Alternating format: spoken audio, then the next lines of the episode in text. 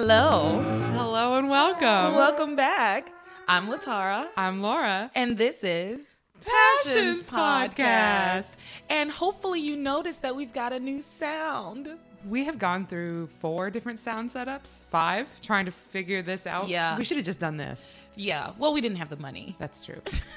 Yeah. we and now have we have money. a little bit of money.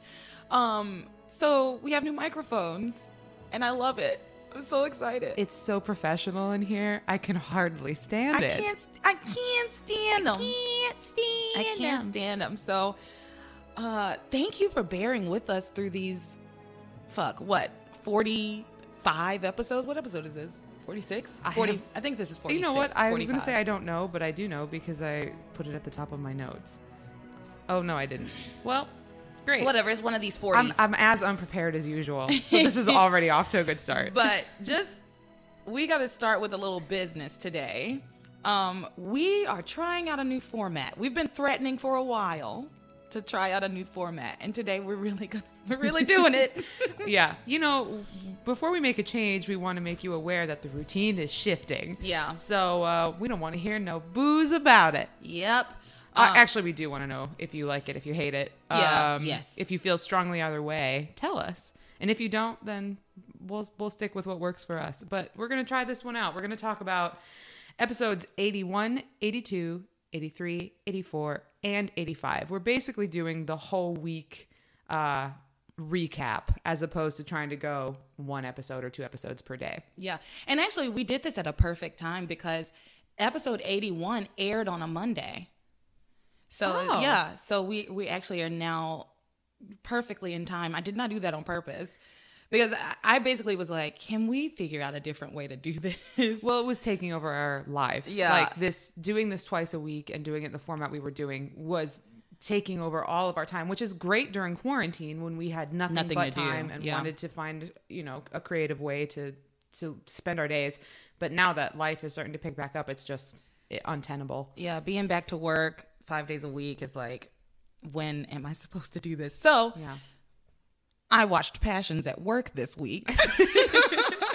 But also, we're at the right time of year. yeah, it's perfect. We have hit Halloween in, in Harmony. Yeah, And now it's October. We have done this so well. This is serendipitous. it is. Yeah. I think that fate is telling us we've made the right move. It's fate. it's destiny. it's destiny.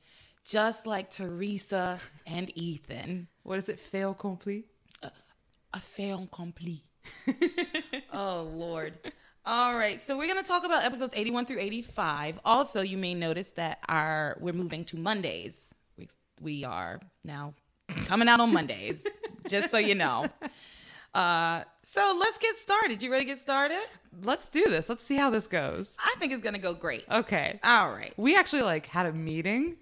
This is like we are going into full production mode. Yeah, like, we had a meeting to do this. Like we planned things out. I Kind kind of of. I kind of love it. Well, and also we used to watch the episodes together and then immediately record afterwards, but we had to just watch five episodes separately this week. And then we came together now on Saturday to talk about it. And I think that's going to make it a little bit more interesting too, because a lot of times we say things to each other during yeah. the watching and then don't say it on the podcast. And I was like, I have to say this to Laura. Yeah, no, I had the same thing. I was basically writing to myself in my notes the way that I would talk to you. yeah, me too. I was me like, too. and then Luis says this. Oh no, he doesn't. Oh my God, what? You know, like Yeah. my notes are crazy. So let's talk about it. All right. So we last left off in Harmony with Teresa making a romantic dinner for herself and Ethan because Ethan had asked her to make a romantic dinner. Remember, she thought he wanted to do something romantic for her by having her make a dinner for him. and so That would only work on like a 16 year old girl. Be like, oh, it's so romantic that I'm preparing an evening absurd. absurd. all by myself. So Teresa has made this romantic dinner for Ethan, and she, remember he turns around and looks at her Yeah. So because she comes in like, "Is everything great? Is everything okay?" And he says, "It's fine." And then he turns around. He's like, "Exquisite, exquisite eyes." and Gwen is a cuck. Again, Gwen the cop. Because she sees the whole thing, y'all. Like, she's in the corner and witnesses this travesty. Poor Gwen. Poor Gwen. And I know she's to do some shit. I feel it coming. But right now, But right now, but right now, Gwen's the victim. yeah, absolutely. Well, actually, no one is victimizing her yet, though. Like Teresa hasn't really done anything. She in her in her mind, in her mind, but she hasn't really done anything because this wasn't for her. It was for Gwen. She's just delusional. but anyway, so what happens? Well, Gwen is pissed, and rightfully so. So she confronts Ethan and uh, says to him, You never told me that my eyes are exquisite. And they fight a little bit, and Ethan kind of laughs it off like it's not a big thing. And oh, my dad planted these ideas in my head, and it's not real, basically. And Teresa at this point has kind of swapped places with Gwen. Right. So she is observing what happens Because and she- overhears Ethan say, Teresa means nothing to me. Nothing at all. Nothing at all because Teresa thought that dinner was for her, but when she saw, she turned around and saw Gwen in her black dress. She was like, "This isn't for me." In her matronly black dress. and she runs out, right? Mm-hmm. Oh my gosh, Teresa. And yeah, she overhears Ethan saying she means nothing to him. Nothing. She's devastated by this. Broken, shaken to her core is what I wrote. Mm-hmm. Well, she runs upstairs because she's in tears and she needs she needs to calm herself down. And uh meanwhile, Gwen and Ethan start their terrible date. It does not go well. I wrote Ethan tries to reassure Gwen saying he he only asked Teresa to help because he wanted it to be really special and he didn't trust himself to do it. Because Gwen was like why would you even involve her in this? Mm-hmm. You this was supposed to be something special for me and why would you involve her even though you know how I feel about her? Number 1 then he kind of reassures her. She decides like okay she falls for it a little bit. So then they make up and they make out a little bit. Then they start a little dance. They start to dance around the living room. And gwen says like oh this is such a perfect night ethan. And ethan says out loud you're the one that makes it perfect teresa. I again i watched this at work and I, on my prep period and i like was gasping for air I was like, oh, these people cannot hear me yell in my classroom. Oh my gosh. Yeah. You're the one who makes it perfect, Teresa. Yeah. He calls Gwen Teresa. Yep. Um, yeah, no, we're breaking up. Yeah, obviously. We're breaking up. Are you kidding me? So she yells and she pulls away. And she's like, You're dancing with me and you're thinking about Teresa. Oh, she storms off. Yeah. and rightfully so. She she's like, "I'm leaving." And she marches her ass out the door and to her car and drives away. Mm-hmm. Because that's someone with uh, who has self respect. That's what they would do. Yes. Meanwhile, Teresa has been up in Ivy Crane's room having a full blown breakdown. Of course, Pilar comes in and comforts her and tells her, like, what did you fucking think? And then Teresa decides, you know what? Mama is right. I'm gonna, how could I ever think this was for me?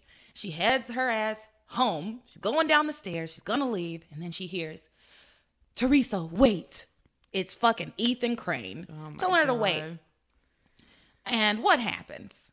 Well, she is so distracted that she trips and falls down the mansion stairs and right into his open arms. Yep. and uh it's it's absurd but gwen has a change of heart she's like you know what i'm overreacting i owe him uh some some space to give an explanation for what's going on. Like i need to calm down. I'm gonna go back in and see if we can work through this. And she marches her ass back into the mansion and sees teresa in ethan's arms. I mean Teresa in her lover's arms. I mean, and and Immediately. and Ethan looks so guilty, and Teresa looks so happy, and and Gwen's like, "What are you doing?" And Ethan's like, "No, let me explain. It's an accident. She fell." And Gwen's like, "Oh, you could have come up with something more plausible if you cared. Obviously, you don't care. Like you didn't even bother to try and create a decent lie." Mm-hmm. yeah. So Ethan says, "Oh, I got to chase down Gwen," but then he doesn't. He stands there and talks to Teresa for another like five minutes, and it turns out her shoe was broken. Her heel broke off her shoe. Clean off. And he says, Oh, go find any pair of shoes in my sister's room, but I gotta go talk to Gwen. So he gets in his car and chases her down, and they have like a high speed chase. Yeah, what is up with all the rich people in this town just driving like maniacs? Yeah.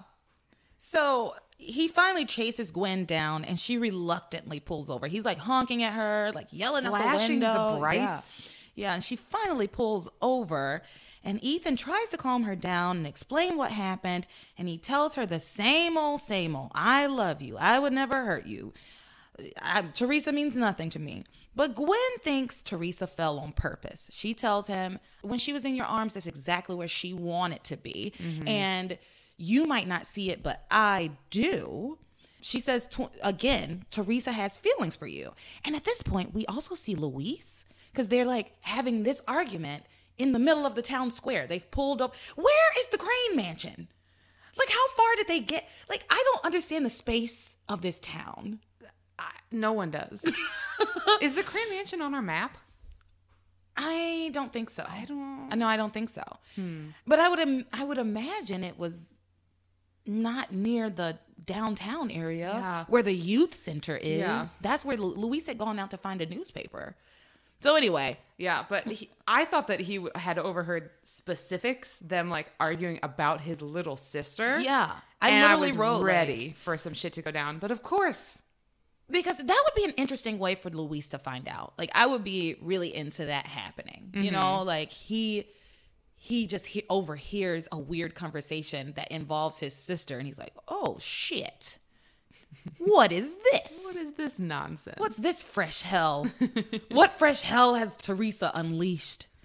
Um, yeah, so I was like, Luis may be overhearing this conversation, but no, he wasn't. Mm-mm. He just sees them fighting and delights in it. Yeah. He's like, I feel bad for that Deb Gwen, but she never should have gotten involved with the, one of the cranes. do do do, not my business. Yeah. So he unfortunately does not hear Gwen say to Ethan, I wonder now if you also have feelings for Teresa because it's mm-hmm. clear she has feelings for you. Mm-hmm. And Ethan tells her, you know, you're not being suspicious, you're being idiotic. Yep. Gwen says she thinks she has very good grounds to be suspicious to his face, which she does. Yeah. Which she does. And he says, You're not being suspicious. You're being idiotic. And then she says, Oh, I'm an idiot for believing in you all of these years. That's why I'm an idiot. And And, he he's says- like, I didn't call you an idiot. She's Right. like, Actually, you did. Yeah. Look, if you say you're being something or you're acting like something, that's as good. That is the same as you're calling that person that name. So if you call, if you say you're acting idiotic, you're being stupid, you're being a bitch, you're mm. acting like this or that, that's mm. the same fucking thing as mm. calling me an idiot, a stupid person, or a bitch. Yes, the fuck it is. Yes, it is. And you mm-hmm. trying to couch it in the terms of no, you're not. I'm not. I'm not calling you that. It came out of your mouth. Yeah, trying to like boil it down to semantics is like I didn't call you an idiot. I just said you're being idiotic.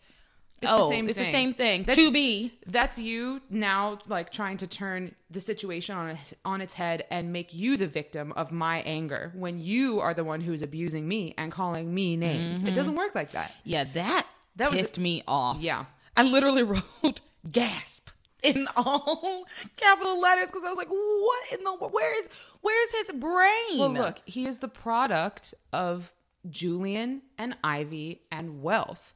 And this is what that looks like. Like he for all the th- look, for all that Sheridan wants to be a good person, she isn't yet. Mm. She's on her way. Yeah. For all that Ethan wants to be a good person and thinks that he is, he also isn't yet because he hasn't lived a day. Yeah. Really. Yeah. He hasn't lived a day outside of his own privilege, and this shows it. Mm-hmm. Because he's calling someone that he supposedly loves and has been with for years and wants to marry an idiot. An idiot. When she is raising perfectly reasonable issues and mm. questions and is not overreacting to them At all. She left when she had every right to do so, and he chased her down like a maniac with a car. He was being an idiot. Yes, he was. He was was, driving being like an idiot. incredibly reckless and dangerous. Yeah. And then because she because he is like basically coercively controlling the situation and putting her life in danger, she has no choice but to pull over unless she wants him to ram into her car. And then she suffers verbal abuse by this man. He's not a good person. Yeah. Mm. This shows a lot to me about who Ethan is. he's super entitled. That's for damn sure. Mm-hmm. Extremely entitled. He feels, and he definitely feels entitled to Gwen, as she does to him. But uh he, I think maybe because he's so fucking dense. Because we have gotten hints that obviously Ethan has some sort of feelings for Teresa. Obviously. You know what I Yeah. mean? But he's so dense that he doesn't even recognize it in himself. Mm-hmm. And so to him, because he's so stupid, when she brings up these concerns, he's like, I haven't well, I haven't like felt her up. I didn't kiss her. I didn't you know what I mean? Mm-hmm. He he thinks of anything that he would do that was uh, would warrant any mistrust would have to be explicitly overtly sexual but he didn't he hasn't done any of that so he he doesn't think that he's done anything wrong Well, it's because he lacks emotional intelligence. yeah he's a moron along with regular intelligence. But like the emotional intelligence, I think is especially um, lacking in him, and that becomes extra evident as we kind of continue his story. Like everything he does, he is at the center of in a really bad way. Like he does not consider other people's feelings at all At all. at all and it, it's always like a, uh, it- but he but he makes like these speeches to julian and we'll get there but he makes these speeches to julian as if he's so much better which he is better than julian but it's not that hard that's not a that's a Yeah. low bar Yeah. it's a low low bar but he does a lot of the same things like he's Mm-hmm. very entitled and I- he's a he is a snob Mm-hmm. he doesn't know it about himself but he is um At so least Julian knows he's a snob. yeah, and delights in it. um, so Gwen says that girl has feelings for you. I don't trust her. Blah blah blah. Ethan defends Teresa, saying she's not interested in me. She has no feelings for me. She actually has a guy that she's actually in love with. She told me about. She was on her way to a date with him tonight. That's why she was all dressed up. Bullshit. Like, I mean, he doesn't know, but Yeah, you but know, it's ridiculous. So he says all that, and Gwen just lays it all out and, and says all of the things that have happened. I love how she did it because she said, It hurt me when you called me Teresa. It hurt me when you told her she has exquisite eyes and you've never given me a compliment like that. It hurt me when, after I explained how upset I was, you laughed it off as if my feelings are inconsequential. It hurt me when you did these things to me. Yeah. And he still didn't get it. She did a good job. She did a really good job, actually. I, I really I like this Gwen moment. They're making Yeah. Gwen a little bit more interesting. Mm-hmm. Yeah, for sure. So that's where we leave them in this first day, right? That's the last no- note I have about them. Yeah, we just have some stuff that kind of happens ara- around them. Yeah. yeah. So they're still fighting in the middle of the harbor on this first day because we're going to move on to the next day in a little bit. But uh, meanwhile, down at the harbor, Teresa runs into Whitney and tells her all about what happened at the mansion. And Whitney says, Well, now you know you can give up on this fantasy. Because remember, Ethan flat out was said to Gwen, and Teresa heard it. Teresa means nothing to me. Yeah. However, Teresa's like, nah, nah, I'm not giving up. She's like, now I know I have a chance with Ethan. Ethan and I will be together because Gwen is jealous. Like, Right. And it's like, girl, listen to your friend when she says that at least you know exactly where you stand with this man. Like, she is right. yeah, and you are wrong. Yeah. She, she says, oh, when when I fell and he caught me, he looked deeply into my eyes and um I know that we're meant to be together now. What? Teresa, girl, what? And Whitney again tells her to give it up. And right then, Luis walks in and tells them, "Hey, that Ethan Crane and that Deb Gwen are fighting over here the, in the town square. You should check it out." No, he didn't say you should check it out, but he was like, "They're having some kind of fight." And Teresa's like, "Oh, but you didn't hear what they were um what they were arguing about? You didn't you, you couldn't hear what?" He's like, oh, it doesn't matter. Probably some dumb rich people shit. and he continues his search for a newspaper. Luis, we'll get into that a little bit. But We will, but this so entire episode, this entire day, really, is Luis just trying to get his hands on a newspaper, and everyone thwarting his plans. Yeah. So, so Teresa immediately runs to go find Ethan and Gwen, and she like finds them. Whitney follows her, but Whitney's like, you know what? I'm not doing this. I got my own problems. Just don't let them see you. That's what she mm-hmm. says. Just don't let them see you. Mm-hmm. And so Teresa overhears their argument, some more of their argument. Yeah. Uh, she hears like the tail end and then also as they start to make up. And I just have to quote something that Ethan says towards the end of this fight. He looks at Gwen and they've started to resolve some things and he says, Let me make love to you. Ew.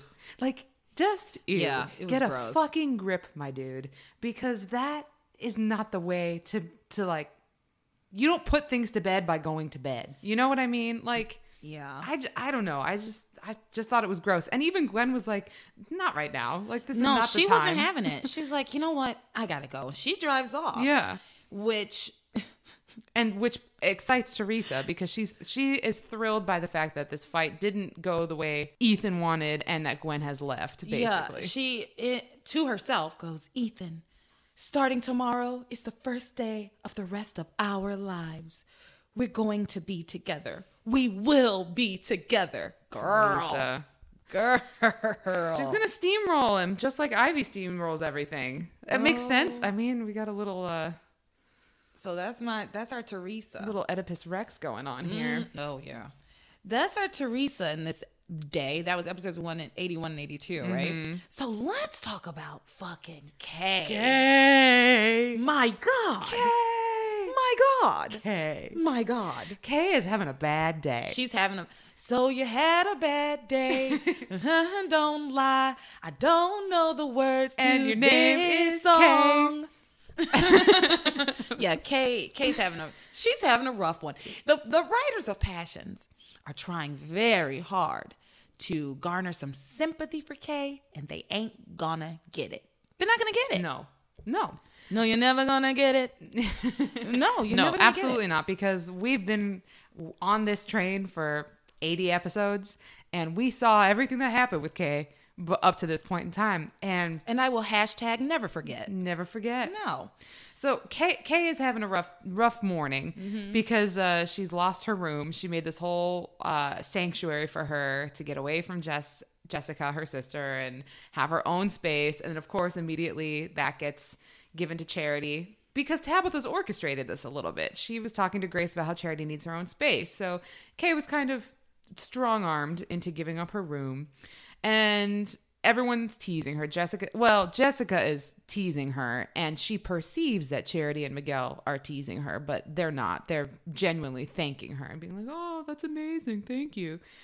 And uh, Kay's out back in the yard, kind of talking with Simone and bemoaning her life. What have I done to deserve this? She says, as Yeah, if she doesn't does. know. Yeah, she does. As if you don't know what you've and then, done. And then Simone makes a look, and Kay's like, "Don't answer that. like, you know exactly what you've done to deserve this. You left Charity on the train tracks. You were gonna let her get hit by a train. She's gonna let her get hit by a train. yeah. I mean, Yeah. okay." Okay. Also, I spoke to text in my phone these notes the for this episode, and my phone spelled K C A I every single time. Really? Yeah. C A I C A I K. Every kiss begins with Kai. yeah. Anyway, so what what's going on with K? More more things happening to K. uh, more things are happening to K. I think. I think that's important to know that Tabitha is behind the scenes working all of this. So she's listening in the hedge while Kay is talking with Simone, and her answer to uh to Kay saying, "You know, somebody up there truly doesn't like me," is, "Well, don't worry, somebody down here does." Yeah, that was funny. That was funny. Someone up there doesn't like me. Girl, bye. Yeah, right. She's she is absolutely sees herself as a victim, which she's clearly the villain. Yeah, because she keeps saying every every scheme I cooked up to get Miguel has failed. And um, Simone's like, well, the tape worked. And she's like, yeah, but for how long? Which is true. For how long? Because y'all, we can't let that go on for too much longer. My God. yeah, eventually that plot line is gonna run out. Um, Oh, she also said, I've tried to play by the rules to get Miguel, but every time I've tried to play by the rules, it backfires. What rules? What rules has she been playing All's by? the love and war. The Devil's Playbook. That- what rules? That's the only rule. All's fair in love and war. what. So the if the rule is all is fair, then there are no fucking then rules. there are no rules. Right. She's a nut. I've been playing by the rules, but now I've got to play outside the rules. What ha- you let you almost let Charity get hit by a train. I'm not gonna let it go. You, she also knew that, or had suspicions that Charity was her cousin and that her mother was her own mother's twin sister, long lost, missing twin sister, and purposefully hid that fact from everybody. misdirected everybody. Yeah. Uh, yeah, and Faith is likely dead because of her. Yep. Yeah. Not gonna forget it. No, not gonna forget gonna it. forget it. And then she didn't care. She has no Yeah. remorse. She doesn't care. No, she doesn't feel bad. not only does bad. she not care, she's angry at Charity. yeah. yes. She's angry at Charity. Correct. It's nuts. She's nuts. Oh, I want to say this too. Kay also says that she would have stopped the train in time. How? I don't know. She also says that. Uh, She's deluded. She's a nutcase. Anyway, so they She had time to stop the train, and instead of doing anything, she hid the fact that Charity was on the tracks and then tried to stop Miguel from going to the tracks to rescue her. No one was ever going to stop the train. No. No one was ever going to stop the train. No. It's a fucking train. Yeah, maybe if Superman flew down. Huh. so anyway, um, Tabitha is in the bushes and she makes her move. She's like, "Now's the right time. I'm gonna ensnare this young girl in my plans to kill Charity, to kill another young girl." And she comes out, and Tabitha comes over, and Kay says to Simone under her breath, "Great, the old bat from next door." The old bat from next door. I think Tabitha would delight in being called the old bat from next door. I can think of no greater compliment than being called a bat Yeah. for, to, for, a, witch. Yeah, a bat. Oh, thank you. They are a revered animal. like the superb owls. Sorry.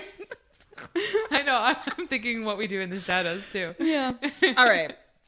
So, what does Tabitha say to Kay? I didn't write this down. Oh, okay. I talked. I, I wrote it down. First of all, Tabitha comes over to make her move, and first she calls Simone cinnamon. oh yeah. She's like, "Oh, hello, cinnamon." Someone's like, ah, my name Simone. is Simone. yeah. And then Tabitha gets says, "Okay, could you come over and help me get something off of a high shelf in my kitchen?" And first Kay's like, "No, I'm really busy." yeah, it's a it's a ploy to get her alone. yeah, but she eventually gets guilts her into coming over. Yeah. Right? Um so then let's go over to Tabitha's house. Absolutely. L- Let's go over to Yeah. Tabitha's So house.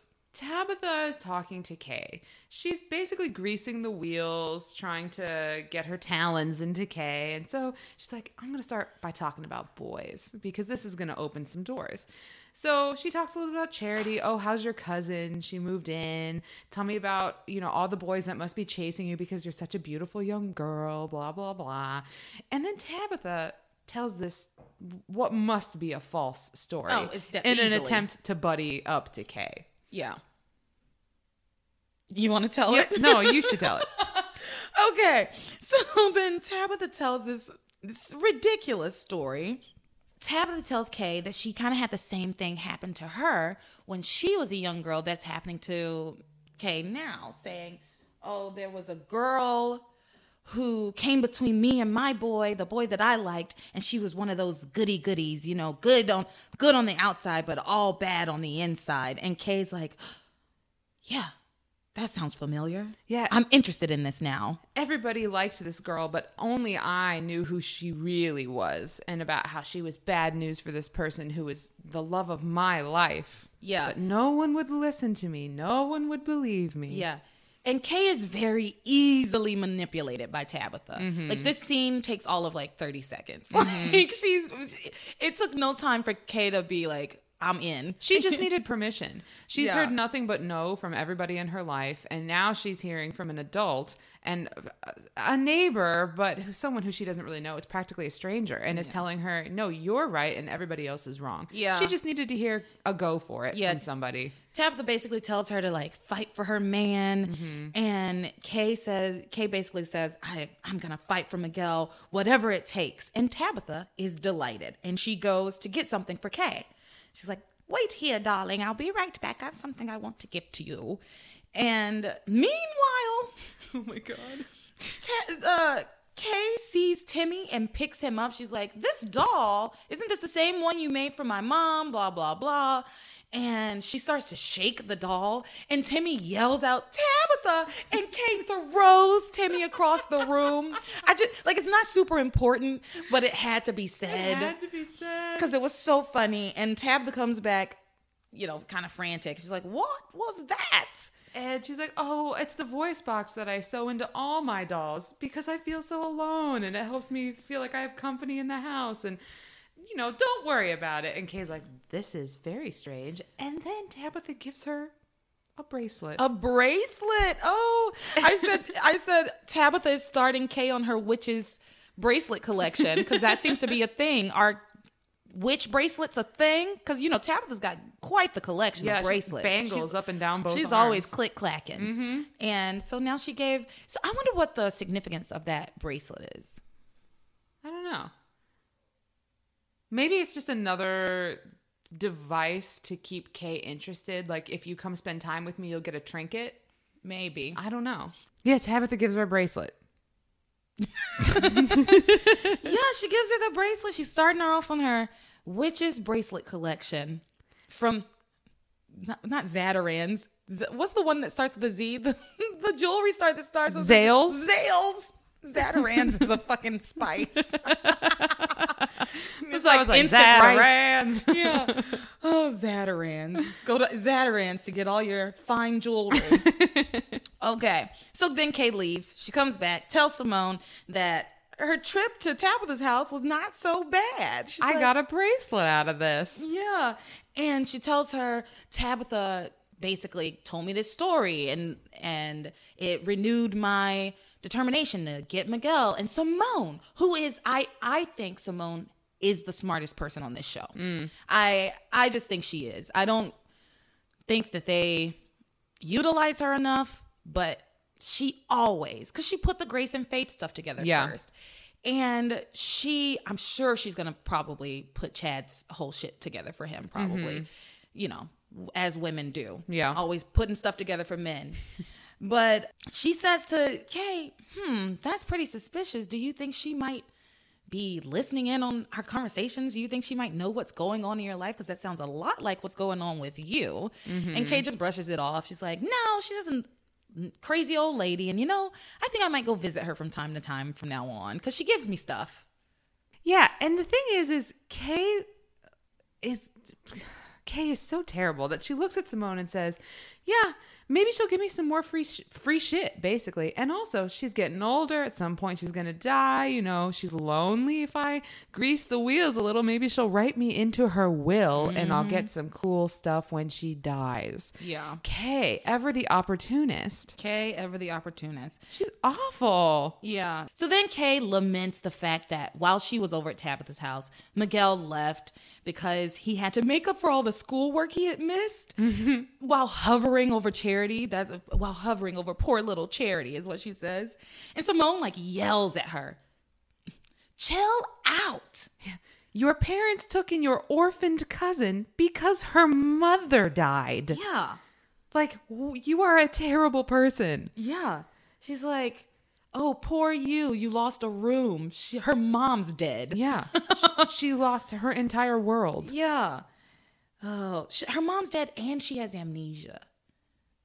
I mean, Charity's they don't write her well, so I'm annoyed with her, but poor thing. She is a pitiable creature. She, that, that she is. okay, Jane Austen. a pitiable creature. Um, so yeah, she's upset because Miguel has gone and whatever. She tells Simone she's gonna get Miguel. Whatever. She does. They do the same old same. Old they do the same thing but but kay starts to twist it because she is getting tired of simone speaking truth to her and Mm-hmm. so instead she's like well i'm gonna talk about chad let's talk about you let's let's turn this away from me and and onto you like why don't we go find him uh, it'll be fun and you can flirt with him and it'll take my mind off of what's going on with my terrible life Well, Simone actually brings it up. She Simone is tired of talking about Kay and Miguel. She's like, "When are you going to help me with Chad? Like you promised me you would help me with Chad." And at first, you can see on Kay's face that she's like, "But I really want to keep doing this Miguel shit." And then she's like, I'll help you now. I promise. I'm going to help you. And so she's like, I've got a plan. Yeah. So this plan, Kay says she's got a plan and they're going to go find him down at the pool hall. Simone's scared. She's like, that that's a really rough part of town, Kay. It was really rough down there. And Kay is like, well, we know that's likely where he is. And look, Chad is the kind of guy who wants to be with an edgy girl. He doesn't want to be with a good girl. You've got to take a few risks if you want to get this guy. And uh, Simone reluctantly agrees. And as they start to leave, who shows up? Whitney pops her mom ass in. She's just always acting like somebody's mama.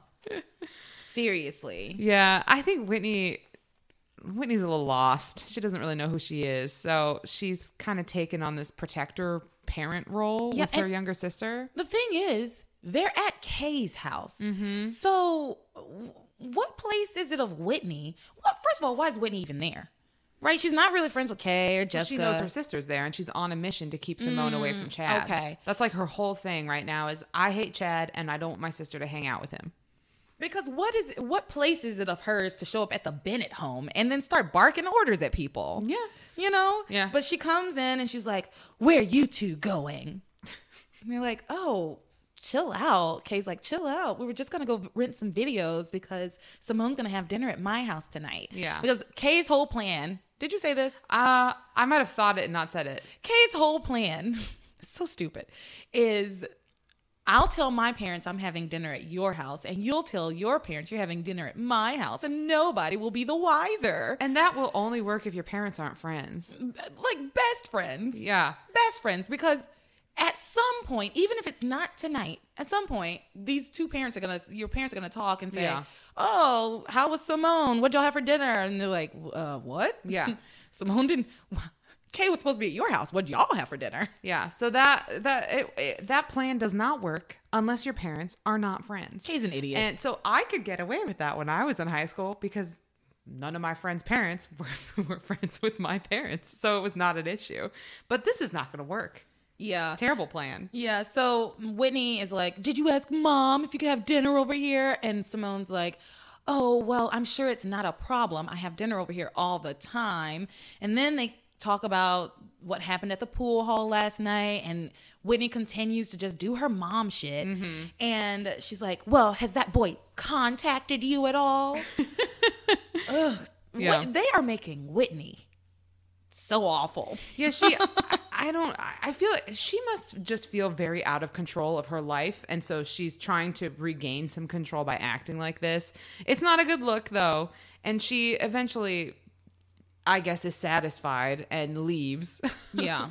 and Simone turns to Kay and goes, "She treated me like a baby," and I think that is part of the reason that she spurred on to go to the pool hall with Kay is to prove that she's not a baby; she is her own person.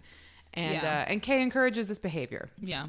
So while we're talking about Whitney, let's talk about Whitney. Okay. Let's go on to our Whitney Chad Simone story arc. Oh boy. Shall we? Mm-hmm.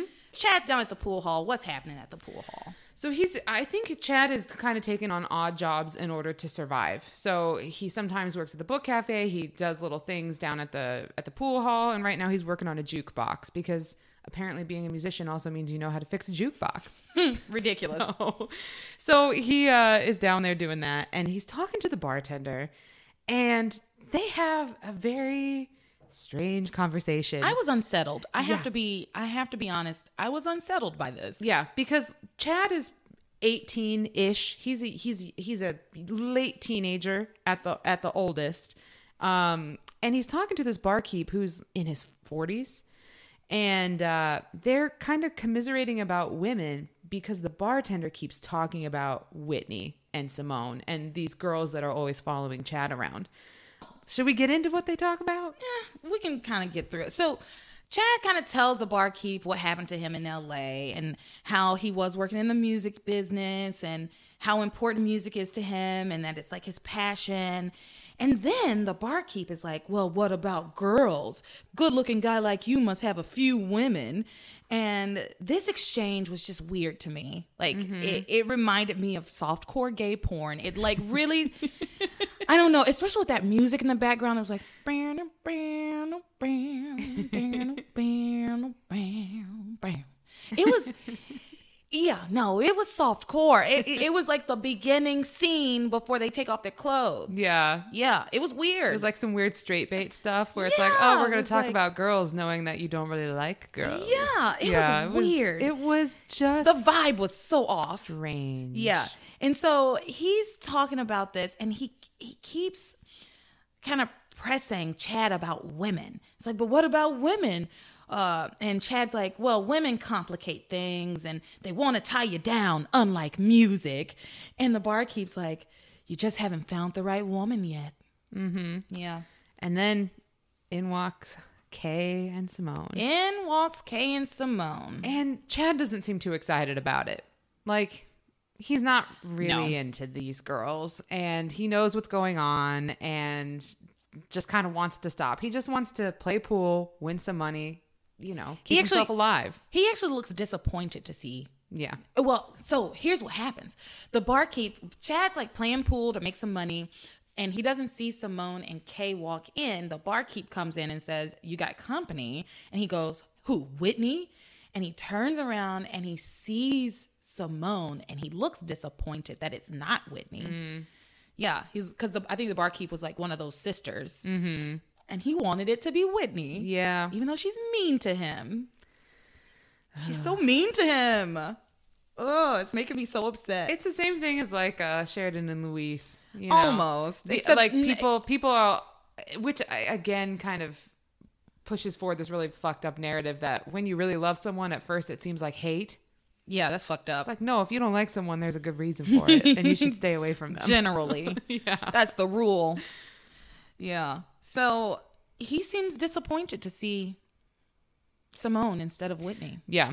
Uh, against all odds, he wins this game of pool. I think he's really good at He pool. must I feel like you said good. that the last time it was like against all odds he won, but I think he knows he's really good Yeah. at pool. I think that's the only No. way he knows he can win. it's not because he's not good. It's a, it's because the shot was an almost impossible shot. Like was it? Yeah, I- I it was like it was the eight ball. He had to put the eight ball in the pocket, and there was like surrounded by a bunch of balls. Like, and you can't hit another ball, and because if you do, then you lose the game. Like, I was, wasn't watching closely enough. I think because I was like, oh, Chad's obviously gonna win. Yeah, it was like an impossible shot, but because he's so good, he he sunk the eight ball and won the game. And so he gets his money. The girls are kind of fawning all over him. Oh my god, you're so amazing! And he walks up to them and asks about Whitney. Like he doesn't want to talk to them about them or about pool or about anything else. He wants. He's like, "What's uh, what's going on with your sister? Does she know that you're here? Oh, Does she care that you're here? She'd probably flip out if she knew you were here. uh huh. Yeah, and then he's like, "You want to get out of here? Let's go somewhere more interesting. Whatever. Let's get out of here." So then they go for a walk around the harbor, and Simone pulls Kay aside and tells her that she wants Chad to notice her like a man notices a woman. And Kay's advice to Simone is to fake fall, like to trip into him so that he catches her, kind of Like like, what happened to Theresa, except Theresa really fell. Yeah. And Simone's like not on board. She's like, no, that's dumb. And Kay, ever the fucking villain, sticks her foot out like a cartoon character and trips Simone up and makes her fall goofily into Chad. She doesn't look, it's not romantic, it's just sad. Yeah, it's just sad. And uh, Whitney shows up at exactly this moment. Yep. So she it- breaks up the party. Wait, I wrote Whitney breaks up the party with her mom energy.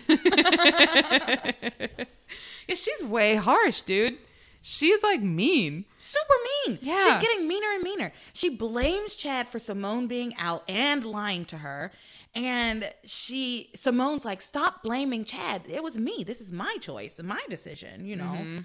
And Chad says to uh, Whitney, he says, Simone isn't doing anything wrong.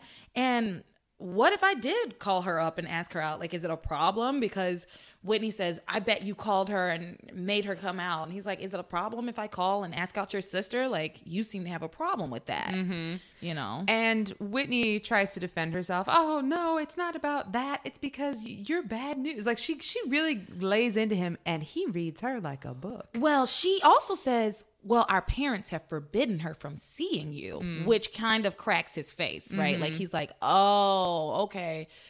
That that is somewhat reasonable that Whitney would be having, but Whitney's such a fucking narc. Yeah. Oh my god! Like, be a sister. But Chad responds, and uh, it- it's pretty rough. He looks at Whitney and he says, Look, maybe you butt into everybody else's business so that you don't have to see the truth in your own life. You're not happy. Like, you're alone and you're unhappy. Like, you don't want to see who you really are. You don't want to see the truth about yourself. So, Whitney. Uh, well, okay. I didn't take specific. Did they leave? Did she leave? Here's what happened. So at first, it's Chad, Simone, Kay, and Whitney. Whitney threatens to snitch. She's like, I'm gonna fucking snitch on you if you don't leave right now. But is convinced to keep her mouth shut because she because Kay's like, you don't want to get us in trouble, right?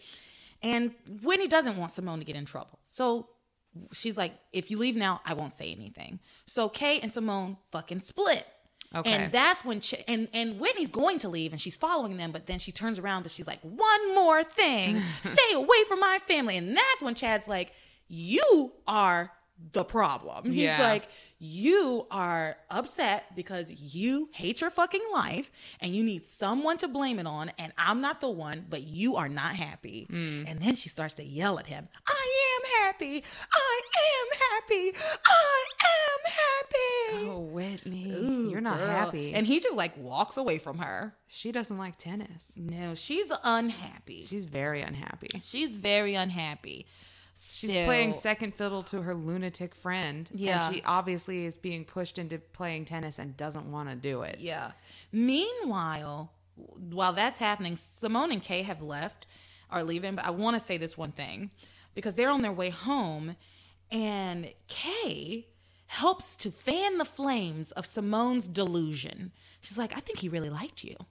She's like, he he really uh he he wouldn't defend you if he didn't like you so much. He I think he loves you. And one day you me and Miguel and you and Chad are gonna be able to double date. Girl, in what world? So that's that. We need to talk about Luis and Sheridan, and I think that's it, right? But yeah, we just have to do a little bit of Sheridan and Luis. So remember how Luis is looking for a newspaper? Luis spends a good portion of this uh, episode looking for a newspaper, and here is why. Theresa's picture has been taken and is in the newspaper, and it's a picture of her and Ethan Crane at the ballet. And Sheridan um, heard that from Pilar, and Pilar is very worried. She and Sheridan says to Pilar, "You know what? I got to go to the youth center today. I'll make sure Luis doesn't see it." So she goes down to the youth center, and hijinks ensue. you know, she goes down. She sees his newspaper on his desk. He's going to read it. She sees the picture on the back of the newspaper, and she walks over. She thinks quick, on her toes. She walks over and she goes, "Oh, oops!" And she spills coffee all over Luis and his newspaper. T- And then picks up the newspaper to clean up the coffee. So she's like further Yeah, ruining, ruining it. it, ruining it. And oh well, first she first, First she, she threw hides it in the it. She trash. hides it in oh, the that trash was so can. dumb. First she grabbed it, hid it in the trash can right outside of Luis's door. It's like take it with you because Yeah. they were going to get coffee. Take it with you, Yeah. but no. So Luis finds it in the trash can. He's like, "How'd this get here? Oh well, gonna go read it." Then she comes back and she's like, "Oh no." And that's when she spills the Yeah. coffee, cleans up the coffee with the newspaper. Luis is like, You did that on purpose. And she's like, What? I could never. What? And Hank sees the whole thing and is a con man, so he's onto her. He's like, so after Luis leaves to like clean himself up, uh, he Hank looks at Sheridan and goes, "You did do that on purpose. You want to tell me what's going on here?" And uh, she says, "Look, I don't want to get into specifics, but there's something in that paper that would really hurt Luis, and he cannot see it." Um, and Luis is on his way to the book cafe to find another newspaper. So Hank calls Beth. Yeah. Says, "Look, Beth." Uh, Luis is on his way to the book cafe. He's probably going to grab a cup of coffee. He's going to be looking for a newspaper. I need you to make sure he doesn't find any. Just hide him behind the register, would you? Yeah. So Beth is a real mensch. She hides the newspapers, and Luis has no luck at the book cafe, which is why he goes on this mission around the whole city of Harmony. That's why he sees Ethan and Gwen fighting. That's where he runs into Theresa. It's because he's looking for a goddamn newspaper and Who doesn't- cannot find one. And also, it's nighttime. Who doesn't read the newspaper until like nighttime? well, I think he's this mission began in the morning. Because Sheridan went there in the morning, didn't she? Because she talked to Pilar and then went straight to the youth center for the. Well, that's why I was. That's another reason why I was a little bit confused about this day. The time in this day was also odd because it did seem like it was morning at first, but then everything else told me it was nighttime because we start at Theresa's dinner, mm. right? Oh, yeah. yeah. So, because the newspaper thing confused me, it did seem like that should be a morning thing, and they're drinking coffee. yeah, That's a morning thing. Anyway, that's just a, um, that's a good point. yeah, yeah. It's confusing. The time in this show is confusing. maybe for some people it's nighttime and for some people it's daytime. I mean, Dear God. The time warp. the time. Let's do, the, time warp again. I- okay. we should watch that for October. We, sh- we should. We should. We should start an October movie thon. Yeah, we should. All we right. should do like a little. I was about to say we should do a movie podcast of our October movies, but We just changed the format on this one. we could still do like short. We could do like I don't know. We'll see. We can't do short anything. Yes, we can. Okay. So let's finish with Luis. So Luis Okay. is just like around town, everywhere he goes to find a paper, it they're sold out because it's nighttime. and people buy newspapers in the morning. Mm-hmm. And so he can't find a newspaper. And that's when he bumps into Theresa, as we said earlier. Mm-hmm. Um, so yeah.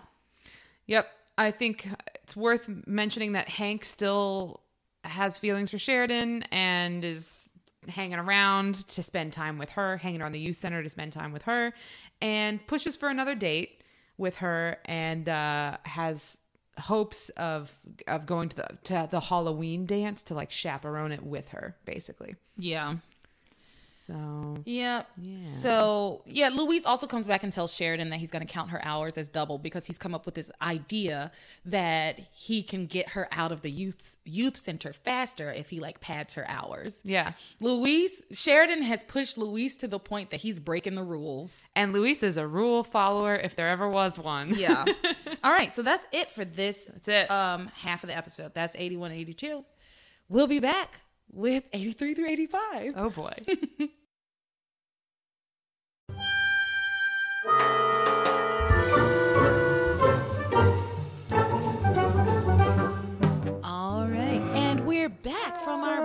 break. Did you enjoy the break?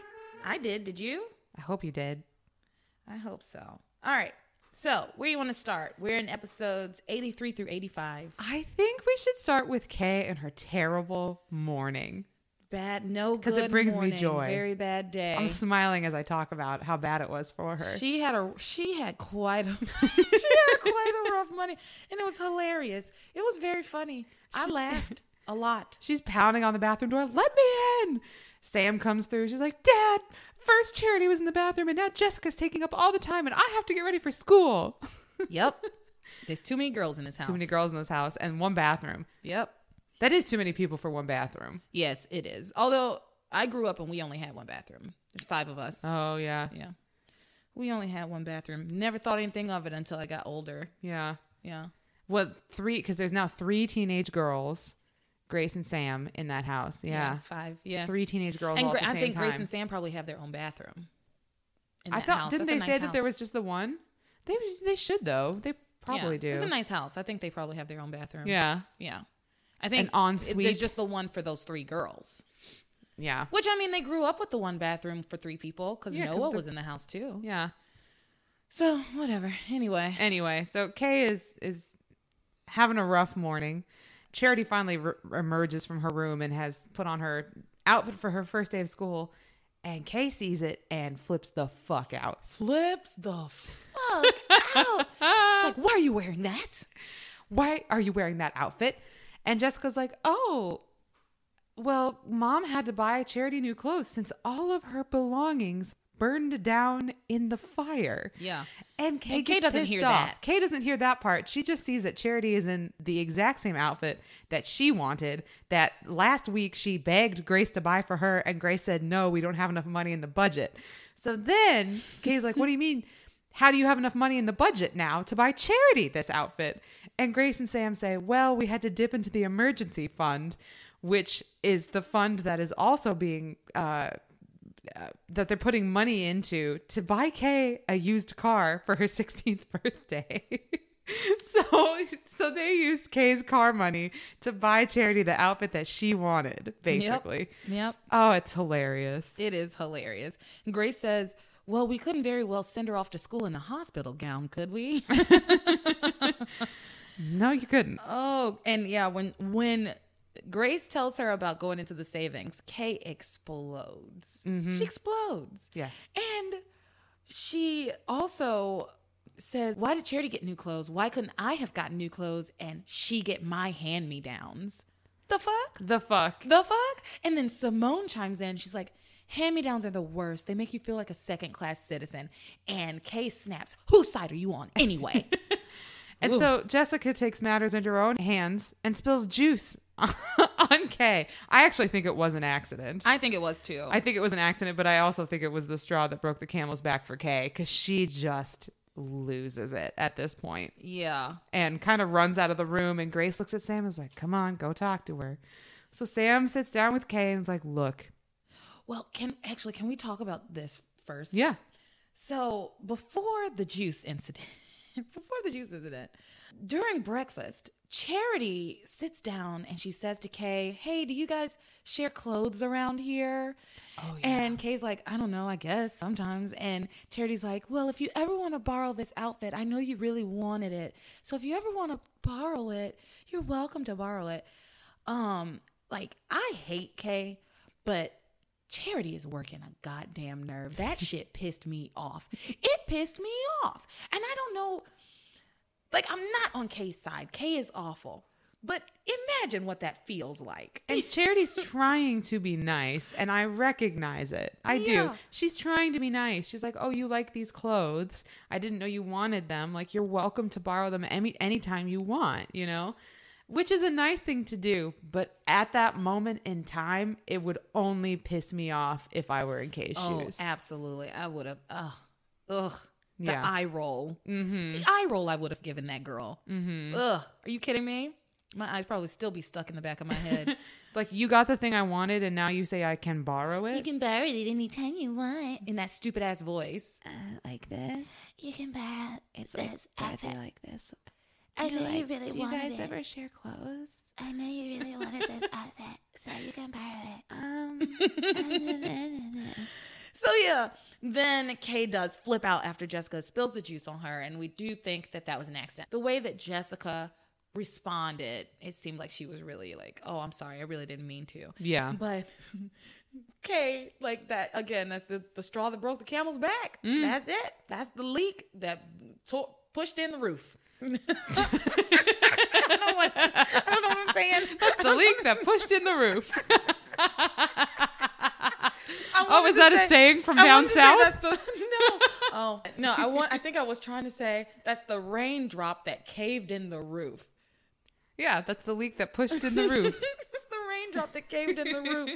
Is that a saying, or did I just make that you up? You just made up a saying. Nice. Let's make it. In, let's make it into a we'll thing put it like on a fetch. shirt The raindrop that caved in the roof, in a picture of Charity's face. in a drop of rain. All right, so Grace kind of gives Sam a look and says, "Go talk to her." Basically, Mm-hmm. so what does what does Sam say to Kay? He says, "Kay, you don't begrudge Charity for what we're doing for her, do you?" Which puts Kay in a tight spot because you can't say yes, I do. You know, so it's- Kay kind of has to simmer down.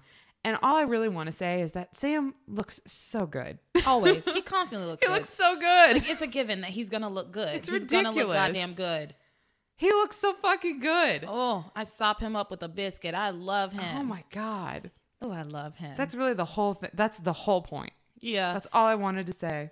yeah. So he basically Sam sets her straight, saying her Yeah. mother died a horrible death, and we're all she's got. Mm-hmm. And hang in there. It'll get easier. Hang in there, Kay. It'll it'll get easier. One day you'll look as good as I do in a sweater. One day, these are the, you got these jeans. yeah. Look at this. So he leaves, and Kay has renewed determination to keep Charity away from Miguel. She decides to talk to the school clerk to make sure that Charity isn't in any of Miguel's classes and that she gets very hard classes, so she gets lots of homework. Um, but what happens?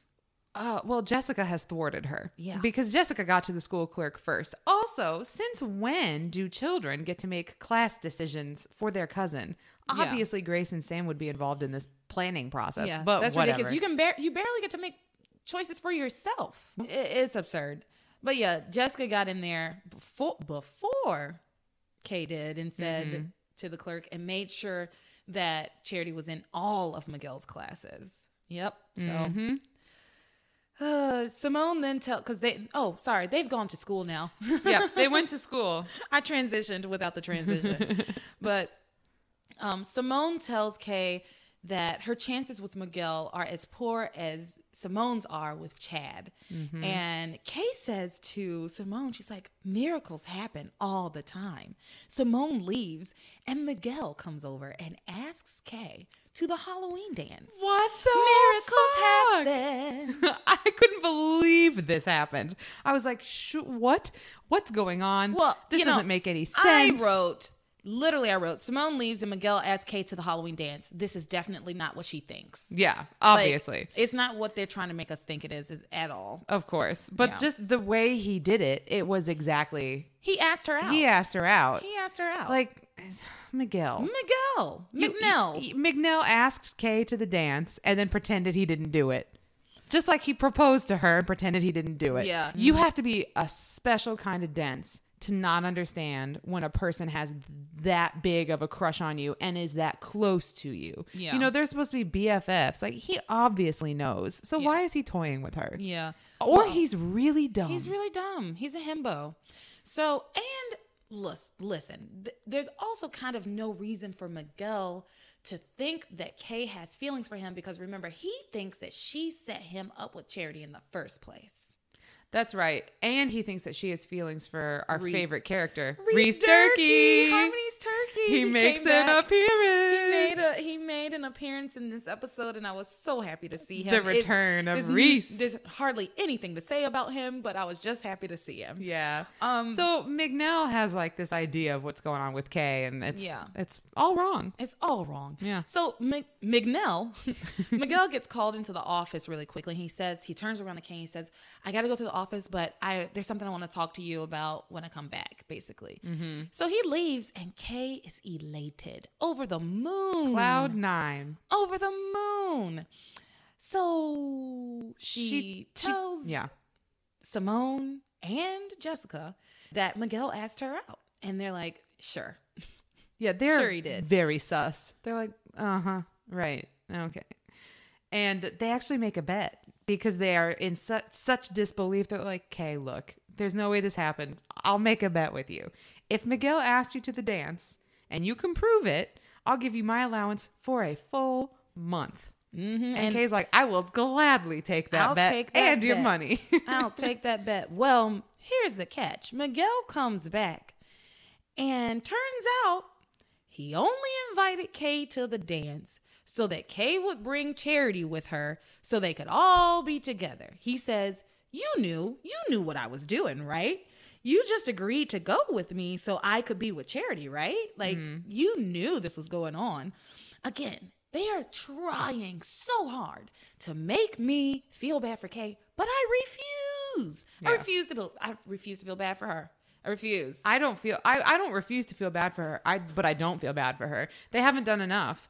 Like they haven't done enough to redeem what she has done. I don't know if they can, honestly. so I don't feel bad for her at all. Uh, I, in fact, have a lot of ha ha ha's written in this paragraph of my notes when I'm laughing at Kay and her situation. Well, Miguel Miguel goes on to say, "Yeah, we can all be together at the dance, and when Charity is feeling more comfortable with me, y'all can all disappear. exactly. Yeah. so Charity and I can be alone." he totally asked Kay to wingman him, and he's offering to wingman her because he's like, "Look, Reese will be there, and then I can peel off and hang with Charity, and you can peel off and hang with Reese. It's perfect." You know that. Look, that's the high school group hang. Like that's what that whole thing is about. We've all been there. Crazy. Well, then Miguel notices that Kay is upset. What does he say to her? Well, he assumes it's because of, of Reese because she wants that kiss from her special guy or whatever, and he's like, "I'm gonna help you get together." Like he he takes a vow. yeah, I wrote I wrote Miguel notices Kay is upset and he says, "I know why you're upset." And then I wrote, "I guarantee this himbo has no idea." He's such an idiot. Oh, he pulls Kay to the side, says, "I know you want to be together with the boy you love, Reese." Ha! I wrote Reese. Ha ha ha. ha. I cracked up. It was so funny because the way her face looked when he said Reese. Reese.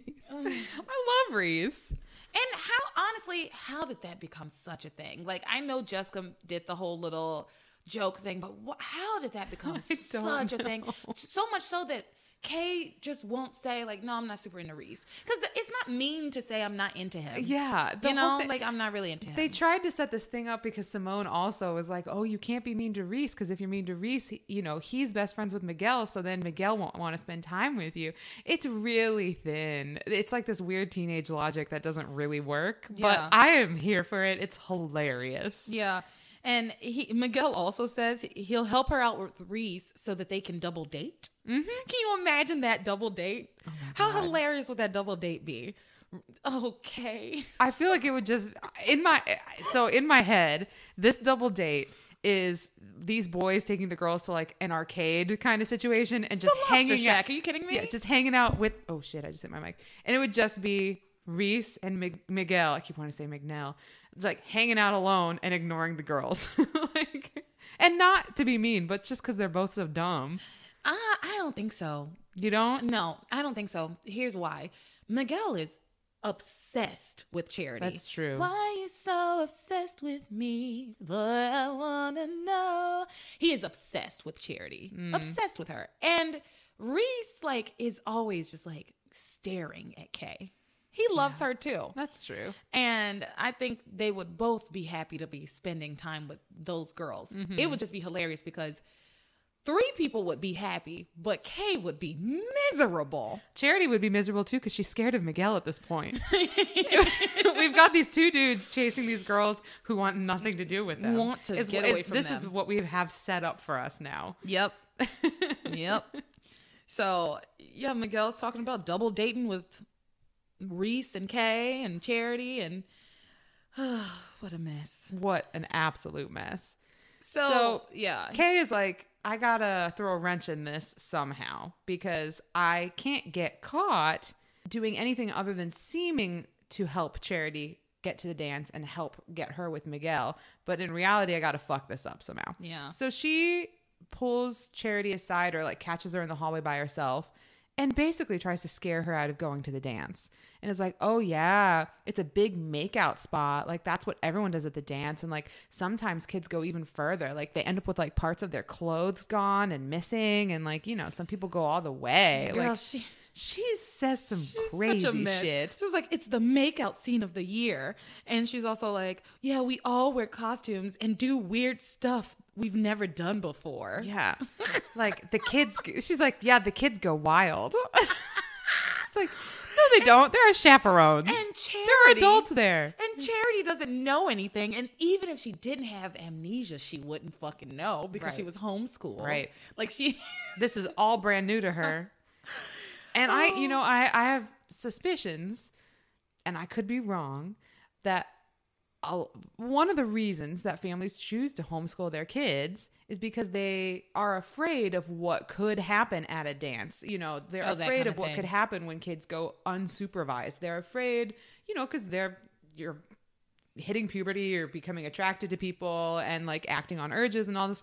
And so I'm sure that Charity has heard some horror stories about what goes on at dances and Kay is really just terrifying her with what she's saying. So this definitely makes Charity very reluctant to go to the da- to the dance. She's like, I don't think I'm gonna go if it's something like that. yeah, I'm not that If kind of person. This doesn't seem like it's my kind of scene. I don't think so. I don't think I'm gonna go And- to the dance.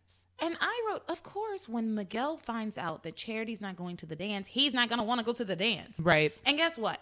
Kay tells Miguel that Charity doesn't want to go to go to the dance, and Miguel's like, "Well, I don't want to go to the dance." Yeah. like of course.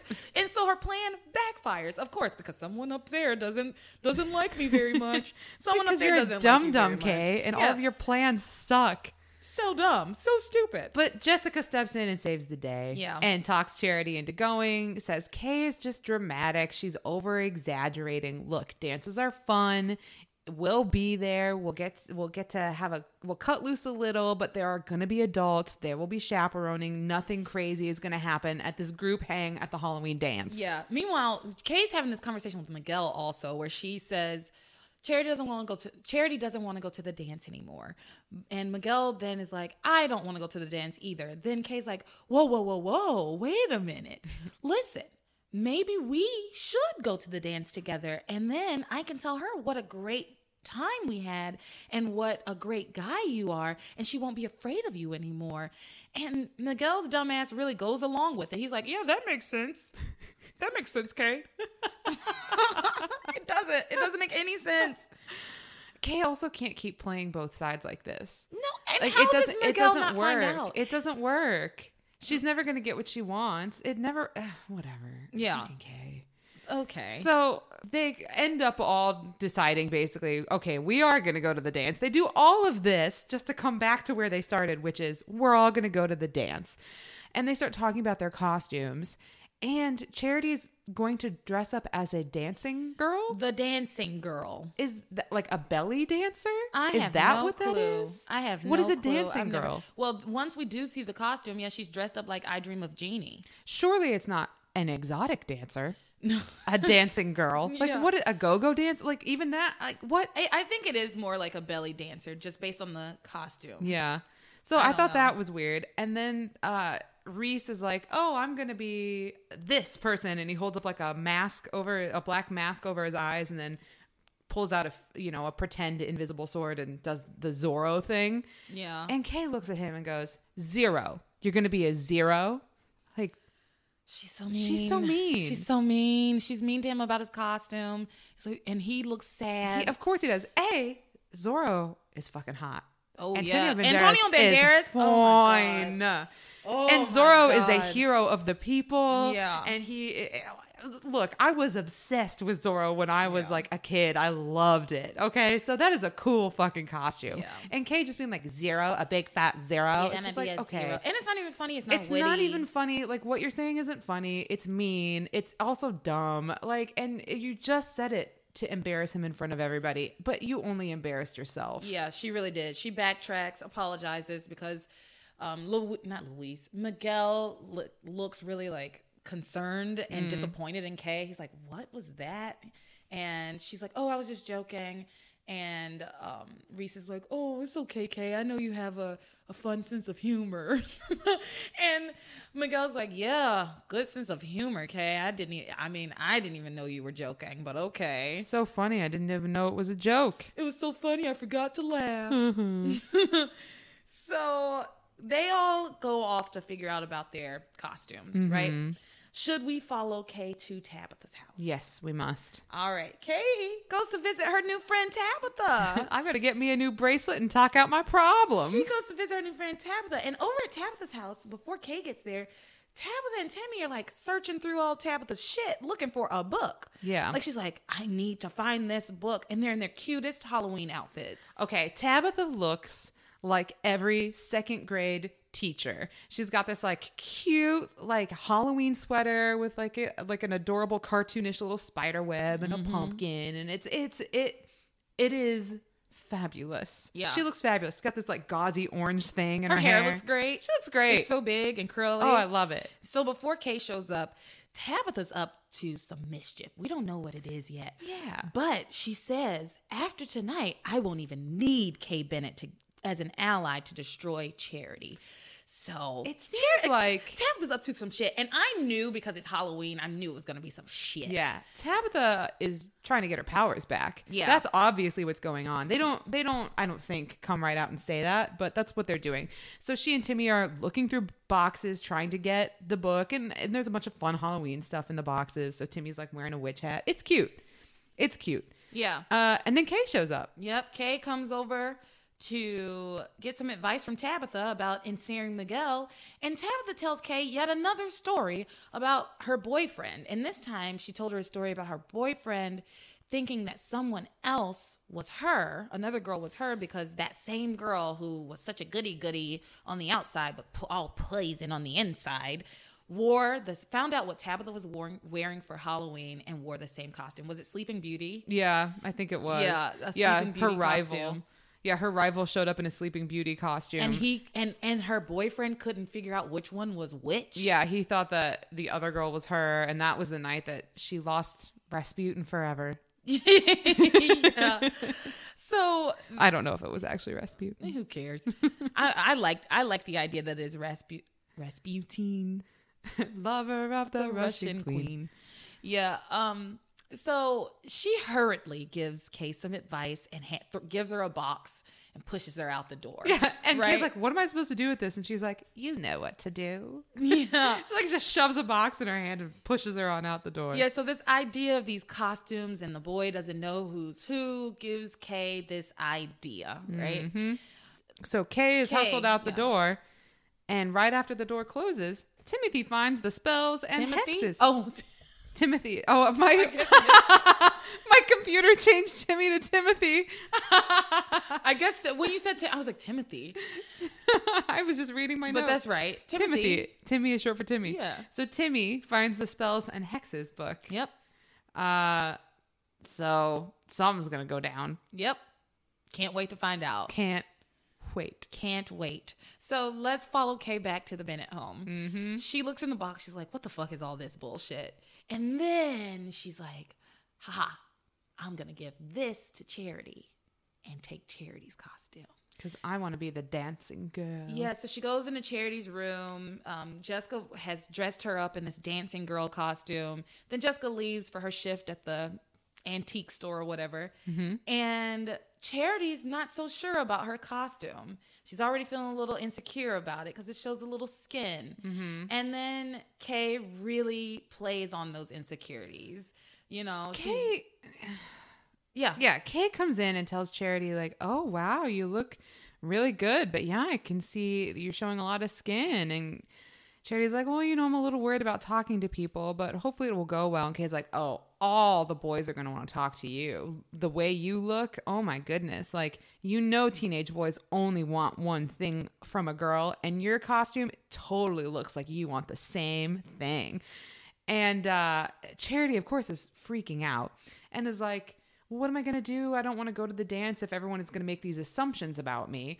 And Kay is like, well, if you want, we could trade costumes because, like, they all know me. They know what I'm about. So if I wear that costume, it's okay. They're not going to make those same assumptions about me.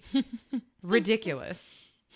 I don't, I, I, whatever. So they switch costumes. They switch costumes, and the Oh costume that Tabitha had in that box that she gave to Kay was hilarious. It's a swamp thing. The creature from the Black Lagoon. It's a swamp thing. It's all black. It's she. She has literally flippers. Literal Yeah, flippers. She has She's like- actual flippers. Charity's like, it's hard to walk in these flippers. And then and then Kay's like, "Oh, don't forget the most important part," and puts a giant mask over her face, like a hideous mask over her Oh, face. It's Yeah. terrifying, actually.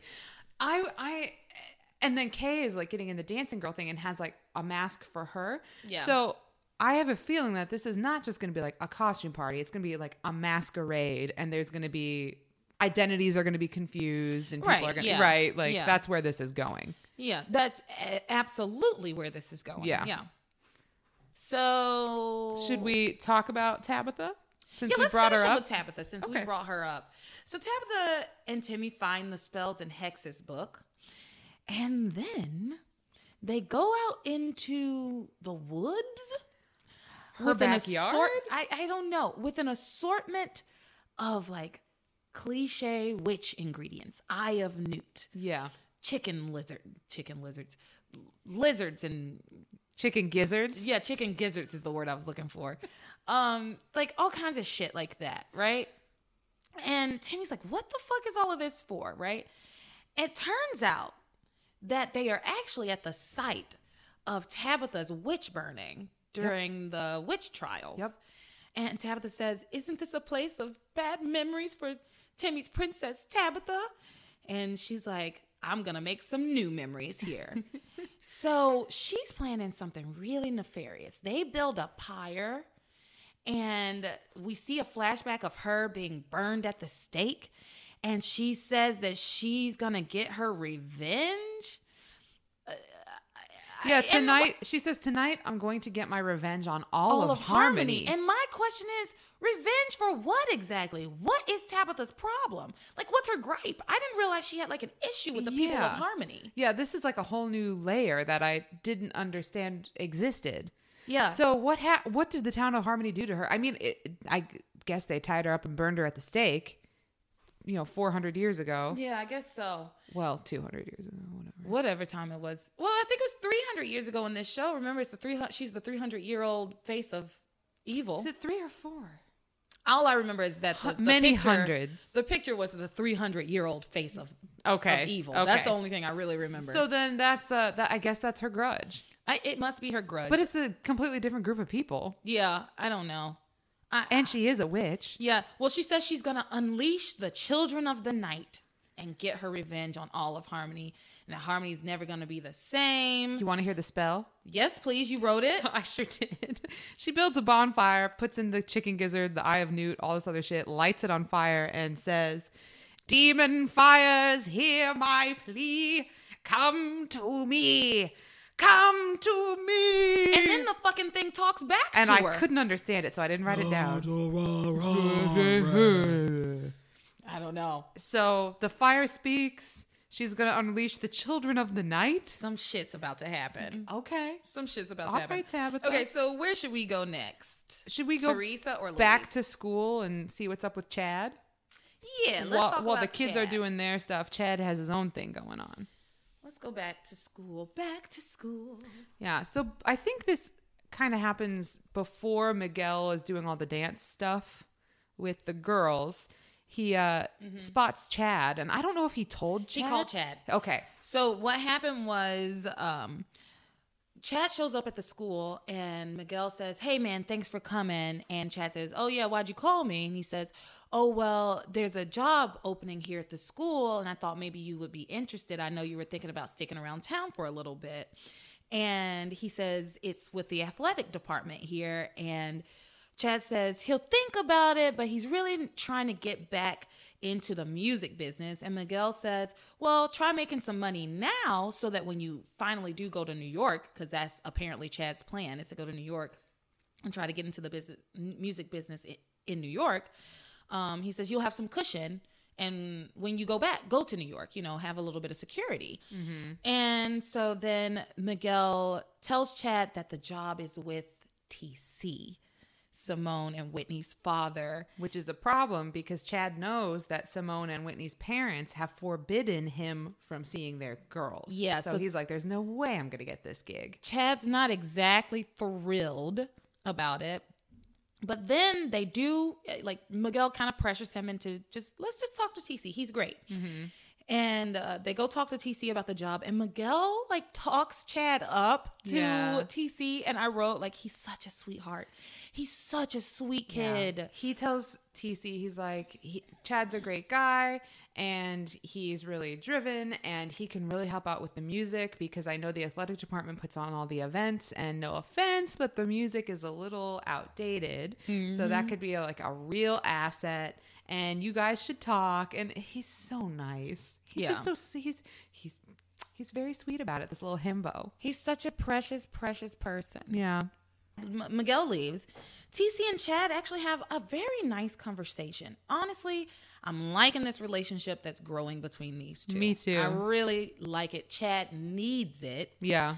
Um, he needs some structure. He needs a role model. He needs someone who like cares about him and what happens to him. You know, and I don't think he's ever had that. Yeah. Yeah, and that's why he is so rough on the outside, his exterior. Mm-hmm. So they ha- start to have a little conversation about what Chad would need to do to be hired. And TC says, Well, I know you were talking about leaving, but you really would have to make a commitment to staying in town. And I, you would have to take orders, and you don't seem like the kind of guy that takes kindly to taking orders or has a great relationship with the rules. He's like, You would have to follow the rules. And Chad tells TC, you know, you're right. I've never had a great relationship with like authority figures or rules, but the main my main thing is I can't stand not getting credit for the work that I do. And like it seems like anytime I do something, somebody else takes it from me. And um, TC says, well, if you do a good job here, you'll get all the credit you deserve. I promise Yeah. and basically says you are alone. Because chad's like uh, you know i'm not sure if i want to take the job. And tc's also like i'm not sure if i want to hire you. Like you haven't been hired yet. Why do you think you have this job in the bag? But tc says you know you're alone. You have no one. You ne- you need something and you need someone. Why don't you just stick around for a little bit and try it out you know? Uh, and he says maybe put your dreams on hold for a little bit. And Chad's like, looks like your dreams have been on hold for a long time. Yeah. It's like, okay, that's a little rough. That's a little rough there. Well, and he apologized. And he did. He realized it came out pretty bad. Uh, and so he apologized for it. And they get real. They talk about their dreams and their plans. And TC is like, you know, my dreams actually changed. And I am married to the best woman in the world. I have a beautiful family. I love what I do. And I, he's like, is this what I saw for myself 20 years ago? No. But did, did my plans change? Did my dreams change? Yes. And have I reached them? Absolutely. So don't give up on your dreams and don't be afraid to go where they take you, basically. Yeah. Well, and TC also says, you know, I have a beautiful family, a wife that is perfect, mm-hmm. a wife that I love that's perfect. I have nothing to complain about. And Chad says, all due respect, I want a little more out of life than just nothing to complain about. And TC's like, you'd be surprised, you know, yeah. how, how good a life of nothing to complain about could be, you know. Yeah. Um, and TC does say, I'm not telling you to put your to stop your dreams altogether. Just put them on hold for a little bit. you Yeah. know. Well, he tells him he's like, you know, go for it, Chad. Go for it. Reach for the reach for the stars, you know. Mm-hmm. But also make some money in the meantime. Yeah. In the meantime, this job is yours. Yep. So Chad gets the job. Yay! Afterwards, he goes out into the hallway and runs into who? his mom Whitney. His evil stepmother, Whitney. so Chad runs into Whitney and he tells her he's going to be working at the school. And she says, Oh, you must have lied on your application. Maybe I should go tell the principal. I literally, I wrote, I roll. She literally has no reason to be mistrustful of him. None whatsoever. None. Nothing. What has Chad done? the only reason she has to be mistrustful of him is that she told her mom that maybe she would like to take a walk on the wild side and live a slightly richer life and experience more and her mom said no you don't you want to take it safe and and and carefully and that's fine and her mom doesn't like Chad so Yeah. that's why she's decided she doesn't like Chad because Whitney has now made the decision that she's going to be straight edge basically Yeah, she's okay. made the choice that she's going to be a narc and this is what narcs this is what narc moms do Yeah. they tell the principal Oh my gosh. So he then tells her, actually, your dad's the one who hired me. boom And uh, she's like, "Ugh, what? Ugh, what? And she, so she has to go talk to her dad, right? Mm-hmm. So Whitney goes to talk to TC. She goes to parent her parent. She says, I'm going to give him a talking to. What's he doing hiring this thug at our high school? this no good bad news ragamuffin street kid Yeah, street rat, riff raff. i don't, buy, that. if only they'd look closer Yeah. would they see a poor boy No siree. Oh, I was thinking about no siree. This is an off subject. That's This is okay. way off subject. But I was thinking about the phrase no siree. And is it like a really a colloquial like s- s- way of saying no, sire. Oh. No, siree. Maybe. Yeah, I don't know. This is just one of those shower thoughts. Maybe. Anyway, or maybe it's like a Surrey, like a carriage. no, no, Surrey, no, sorry, no here. Surrey here. okay, I'm sorry. Okay, Are you Surrey? Nope. so she goes into his office and she said, he says, "What's your problem with Chad?" And she says, "I think he's bad, bad news, just like Mom said. That's my problem with him. Mom doesn't like him, and I don't like him." And Chad overhears all of this. He's standing in the doorway right behind her, hot on her heels, and she's so focused on TC and her point that she doesn't realize that Chad is in her orbit. And here's what she says about him. Mhm. And she like half apologizes to him, like, "Oh, I didn't see you there. Sorry." She's being really awful. But TC calls her on it. He Yeah. scolds her. He's Yeah. like, "You don't. We didn't raise you like that. Yeah, he What's goes- going on? He goes out for a little bit. He's like, I got to talk to Chad, but you stay right here. We're going to have this conversation. Yeah. Because she's like, we can talk about it later. He's like, no, we're going to talk about it now because I'm the parent, not you, Whitney. And so he goes off to have a conversation with Chad, but then he comes back to finish his talk with Chad, with Whitney, and he does. He scolds her. Mm-hmm. What does he say? Basically, he just tells her off for being rude and being mean, and we raised you better than that. And how would you feel if you were an outsider and you were treating and you were treated the way that you are treating Chad right now? Like, w- what are you doing? You're you're better than this, basically. And uh, the next note I have is that Whitney lets it slip that something might be going on between Chad and Simone. Yeah, well, she said what I wrote was because TC keeps pressing her. What it, it has he done something to you? Why are you so adamant about this?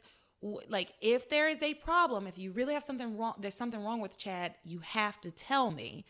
And she says, "No, I just, I just want to keep him from Simone, like mommy said." Like, I, and he's like, "Wait a minute, is there something going on between him and Simone? Because if so, that is a problem, and I do have a problem with that." And Whitney says, "No, no, I just, I just want to keep him away from our family." And he finally says, "Like, so what is your problem? Mm-hmm. He can't, he can't get, he can't figure it out, just like I can't. What the fuck is your problem?" Right. And he says, You're prejudging him just because he doesn't have the same background as you, and this is beneath you. Yeah. And um, she also she Doesn't- also basically calls him a thief. Doesn't he say, doesn't TC say something along the lines of like, most people are not lucky enough to grow up in a town like this, in a family like ours with the affluence we have, and Yeah. we need to be kind to people who come from a different background. Yeah, he definitely does. And she, she Whitney basically calls Chad a thief. And he's like, You have no proof of that. Why Yeah. would you? he- She's like, He could steal things from the school. What if he steals athletic equipment and stuff? It's like, why have they made Whitney so fucking classist Yeah. and egregious?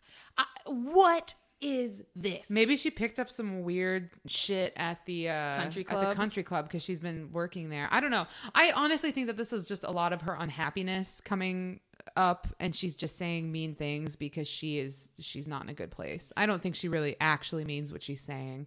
Yeah. So he again presses her, like, is there something you need to tell me?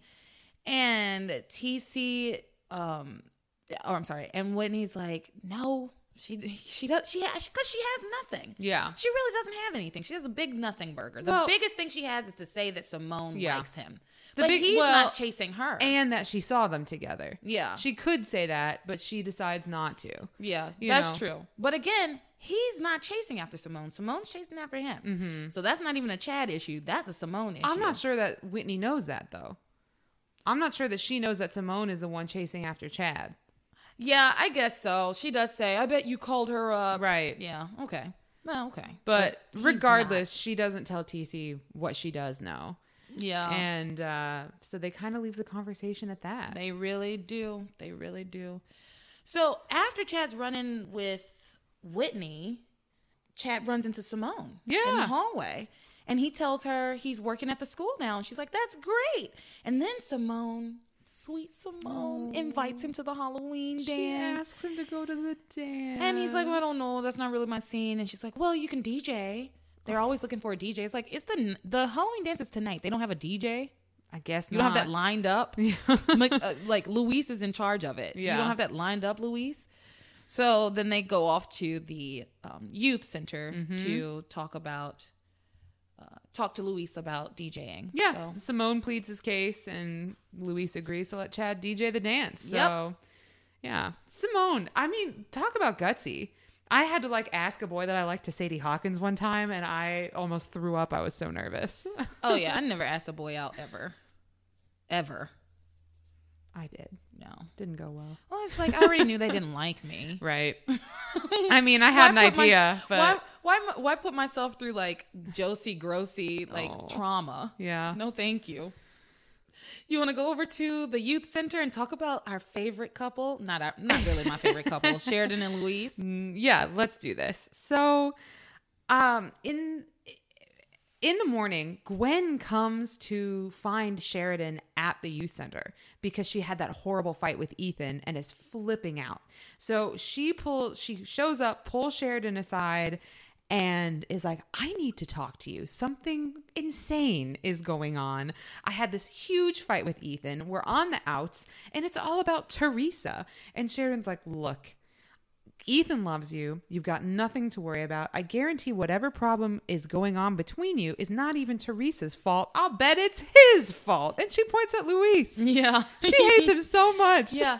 Also, they're having such a loud conversation about Theresa in front of Luis. Yes.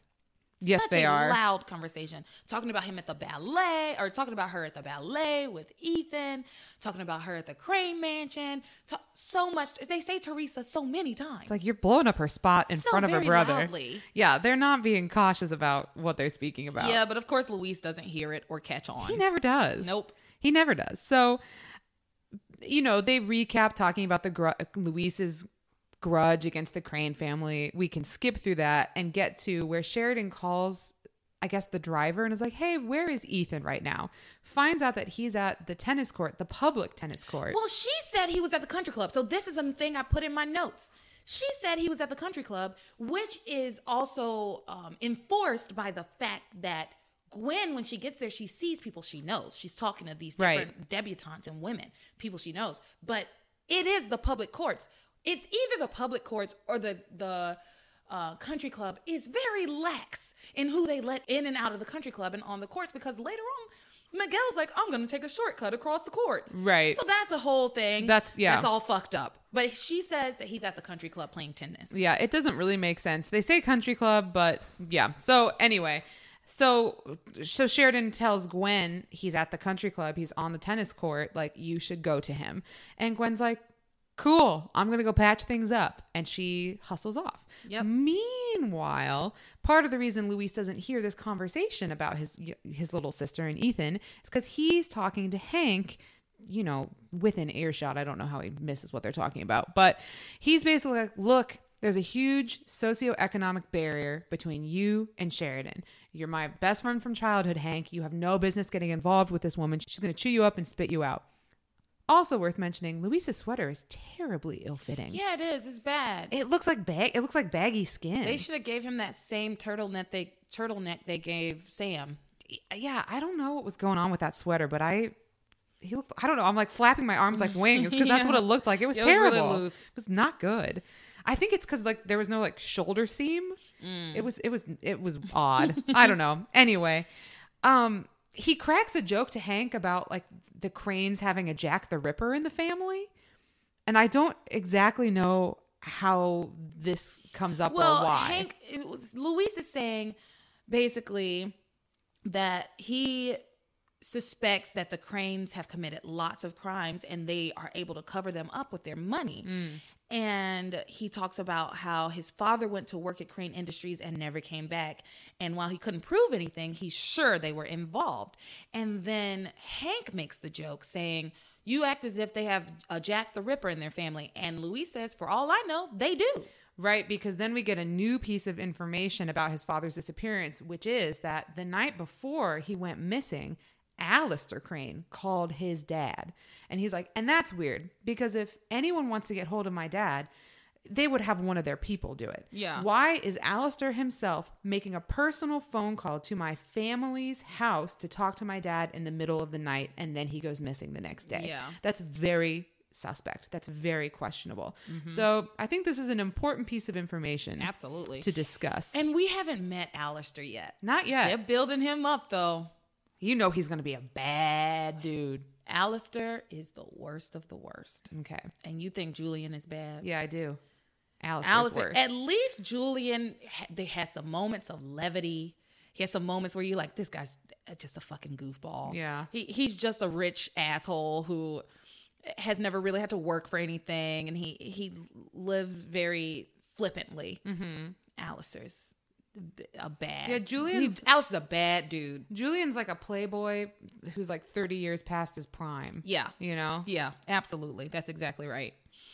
Yeah. So, any more we want to talk about with this conversation? Oh, so Sheridan. You want to talk about Sheridan? Yeah, go ahead. Okay. So later, after they talk about the Alistair Crane calling Martin Fitzgerald, um, Sheridan, Hank, and Luis are decorating for the dance, and Luis tells Sheridan that if she chaperones the dance, he'll count it for her community service. And this is mm-hmm. important because earlier on, we see Hank like begging Sheridan to go to this dance with him, and she's like, nah. I'm not into it. And then once she's gonna get some double hours, she's like, "Hey Hank, you would still want to go to that dance with me?" she's like, "You can help me chaperone." She doesn't like him. She doesn't seem to like him, but she doesn't also tell him that. Like she does lead him on. You know, like she kind of sidesteps questions and evades answering when he asks her out, and then like she like just tell him you're not interested. I don't know. I think it's weird. Yeah. Like you're like you're grown adults. Like you're in your late twenties at this point. Like you know you know how to do this. Yeah. And then again, once again, um, Hank and Luis have a conversation away from Sheridan, and Hank, I'm sorry, and Luis is talking shit about Sheridan again. And um, Hank stands up for her and says, You're way off base about her. And Sheridan comes in and says, Thank you, Hank. Yep.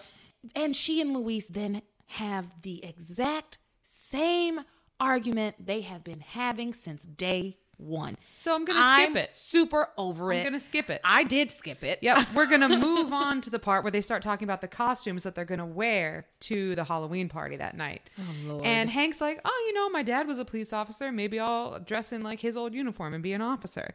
And she's like, "Oh, that's a good idea. I didn't know your dad was also a police officer. It runs in your family because Sam is now the police chief. Interesting stuff."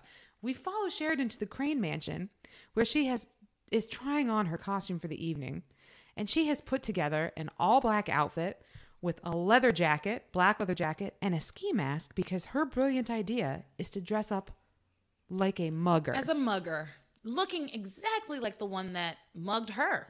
what the fuck? The You kn- one that's out on the loose? you loose. know that there's a violent criminal out on the loose, and your decision is to dress like that person for and she Halloween. thinks it's hilarious. Yeah, she, She thinks, thinks it's it's so funny. funny. Oh, this She isn't thinks going to it's go so well. funny. And then, of course, we cut to Luis getting a phone call from the police station saying there's been a sighting of the mugger and he's armed and dangerous. And, you know, uh, what's his name? Sam knows you're off duty, but he wanted to give you first crack at it. So we're set up for some more hijinks. also, Luis hangs up the phone and pulls a gun out of his office drawer at the, at the youth, youth center. center.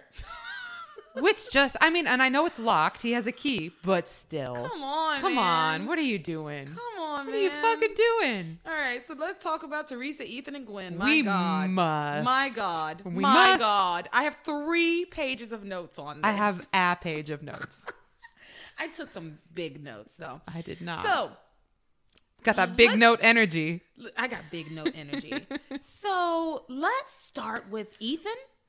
Let's talk about Ethan telling Ivy about his disastrous night with Gwen. Yeah, let's yeah. start with Ethan. Yes. In the living room of the Crane Mansion, Ivy asks Ethan about his romantic night with Gwen. How did it go? Did she cry when you proposed? And Ethan's like, ah, I didn't get around to proposing. He's like, uh, actually, Gwen's not talking to me right now. And she's like, what the fuck? And he's like, I accidentally called her Theresa. Imagine having to, to explain to your parent this is why you're fighting with your with your uh, partner? Because you called them the wrong name. accidentally called her Theresa. Oh my God. And Ivy goes, Why in the world would you do that? And in slithers Julian. Oh, Oh, he slithers right in saying, Do I have to explain the facts of life to you, dear? Ethan a- is a red-blooded American male. after all, he's a red blooded male. He smugly laughs. Oh my God. and Ivy says, Ethan, attracted to Theresa, you can't be serious, Julian. But Julian persists, right?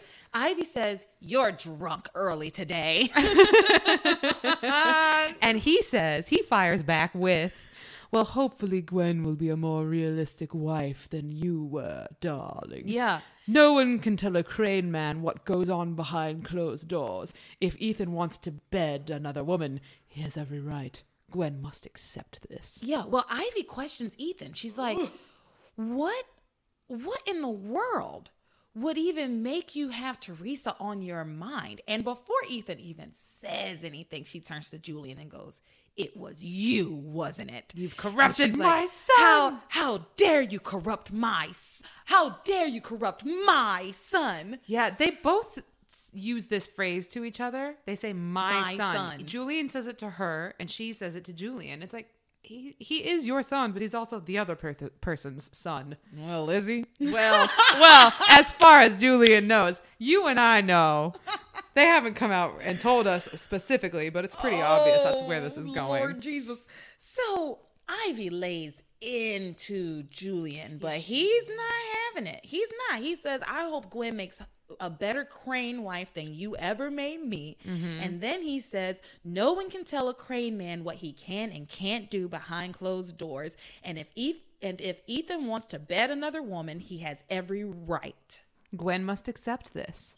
He has every right. Oh my God. Julian keeps going though. He's not Mm-hmm. He's fucking not done. done. He's not fucking done. He goes on to say, quote, men in power have been allowed their extracurricular da- dalliances For centuries. for centuries. And Ivy says, You disgust me, Julian. And she said, Julian says, I'm sure Gwen will understand. I'm sure Gwen will understand. Are Yeah. you kidding me? yeah. Oh my God, he's so awful. And Ivy says, My son will never be like you. And then she looks at Julian and is like, How many crane bastards are running around because of you? Mm-hmm. How many are out there because of your extracurricular activities? Out there looking for their daddy, she Mm-hmm. says. Ooh. And Julian then says, Not a one, because I've been very careful, as I'm sure Ter- uh, Ethan would be with Theresa should she get pregnant. And Oh. Ethan overhears this. Oh my God! Also, I for my notes here because he he says how many she says how many crane bastards out there looking for their da- daddy, and I was like, one, Ivy should talk, Yeah. and two, oh really, Julian? yeah. because he says he's been very careful. Oh, nah. oh, sure you have. Nah, I know doubt that some very out there. seriously. Absolutely. Yeah. So yeah, Ethan interrupts their conversation and go what what he's livid. He is. He is very pissed. And he stands up to Julian as much as someone without a, a backbone can stand up to Julian and tries to tell him to shut the fuck up. But really, what he says is, You sound like the worst kind of snob. That's his comeback. Cause girl, what Ju- what Julian says to him, oh my god, this was awful. Julian Yeah. showed his whole ass and his asshole. Yeah. Do you understand? So Ethan comes in saying, I can't believe you. She's an innocent girl. And Julian says, Don't waste your time defending some poor housekeeper's daughter's honor. Mm-hmm. And that really sets Ethan off. Says he sounds like the worst kind of snob. And Julian responds by saying, I am superior to 99.9% of the world. Mm-hmm. That's his answer. Yep. So, yes, I am a snob. Yep. And for good He- reason. I am superior. And Ethan kind of schools him saying we should use our money for good and to help those less fortunate. And Julian laughs. He laughs. Mm-hmm. He laughs. And turns out, and we had speculated about this, yeah.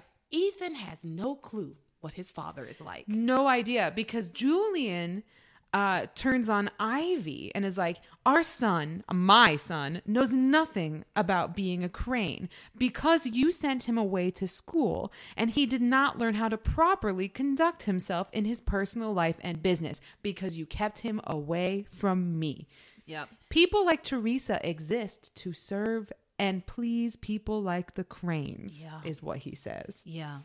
Whatever our needs may be. Disgusting. whatever our needs may be. Yeah. He says, You try to shield um, him from me and my father, but, and I shouldn't have allowed it because it's made. Ethan, he said, now he's saying this to Ethan. He said, It's made you a stranger to your destiny, which made me laugh. A stranger to your destiny. Of what, raping women? Right. like, and he- what destiny? He then goes on to say, We barely know each other, and you have no idea what being a crane entails. To which Ethan replies, I know who I am, and I know who I want to be.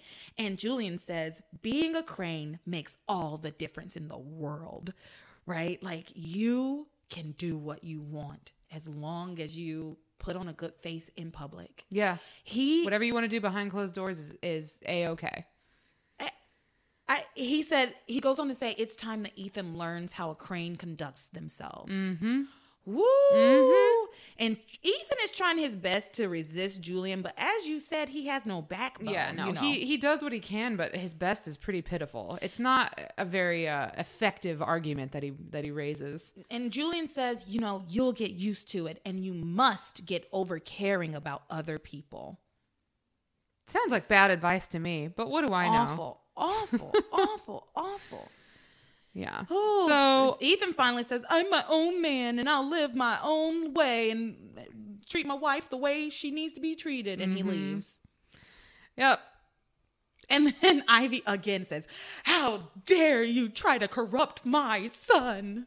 And she immediately starts reminiscing about Sam, thinking Yeah. about Sam. She's like, God, what kind of life would I have if I hadn't married Julian? Yeah, she opens up that locket, and we finally see the picture of Sam inside. I think that was the first time I had seen that. picture. I think so. Yeah. we had speculated that it was Sam inside, but we weren't sure. but were we? now we know. Now we know. so know.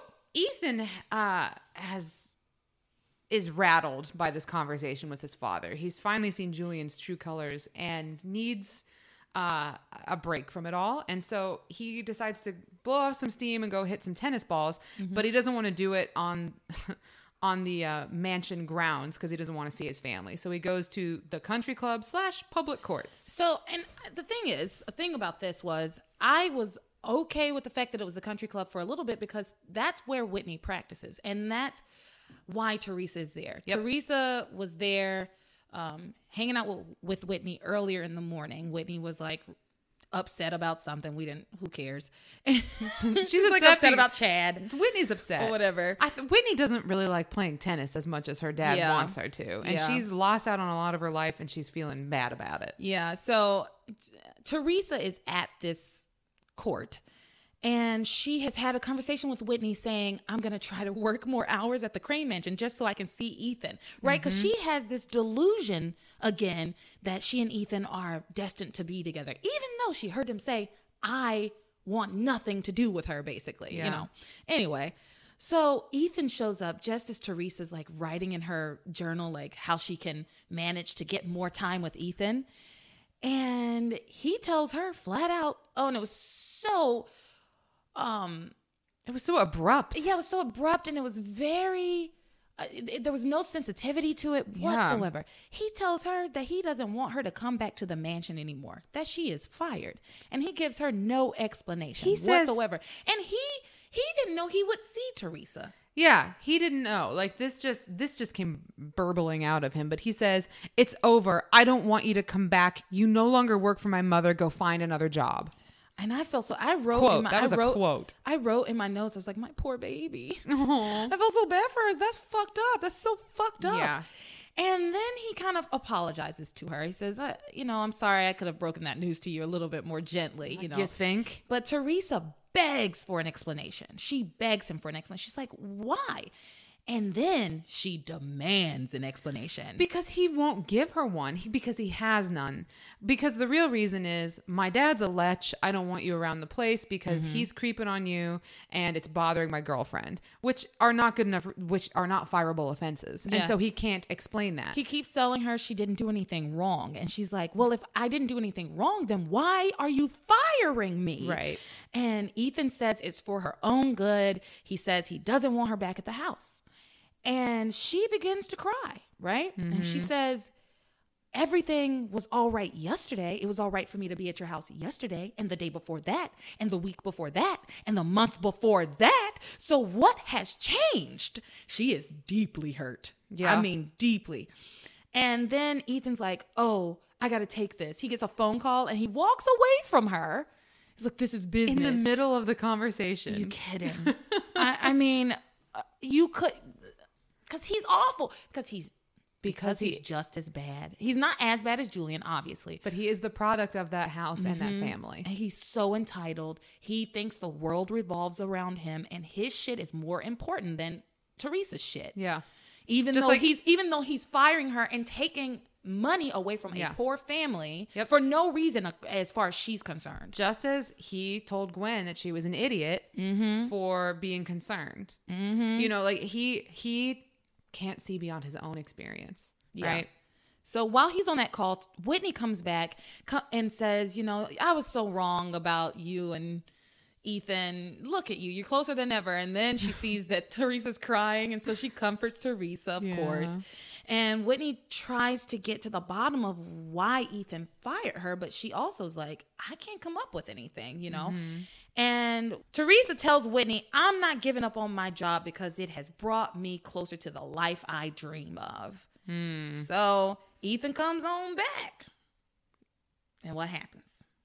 Ethan comes back and and he's collected himself a little bit and says, "Look, there are things that I don't like about my family, and I'm doing this to protect you because I do care about you."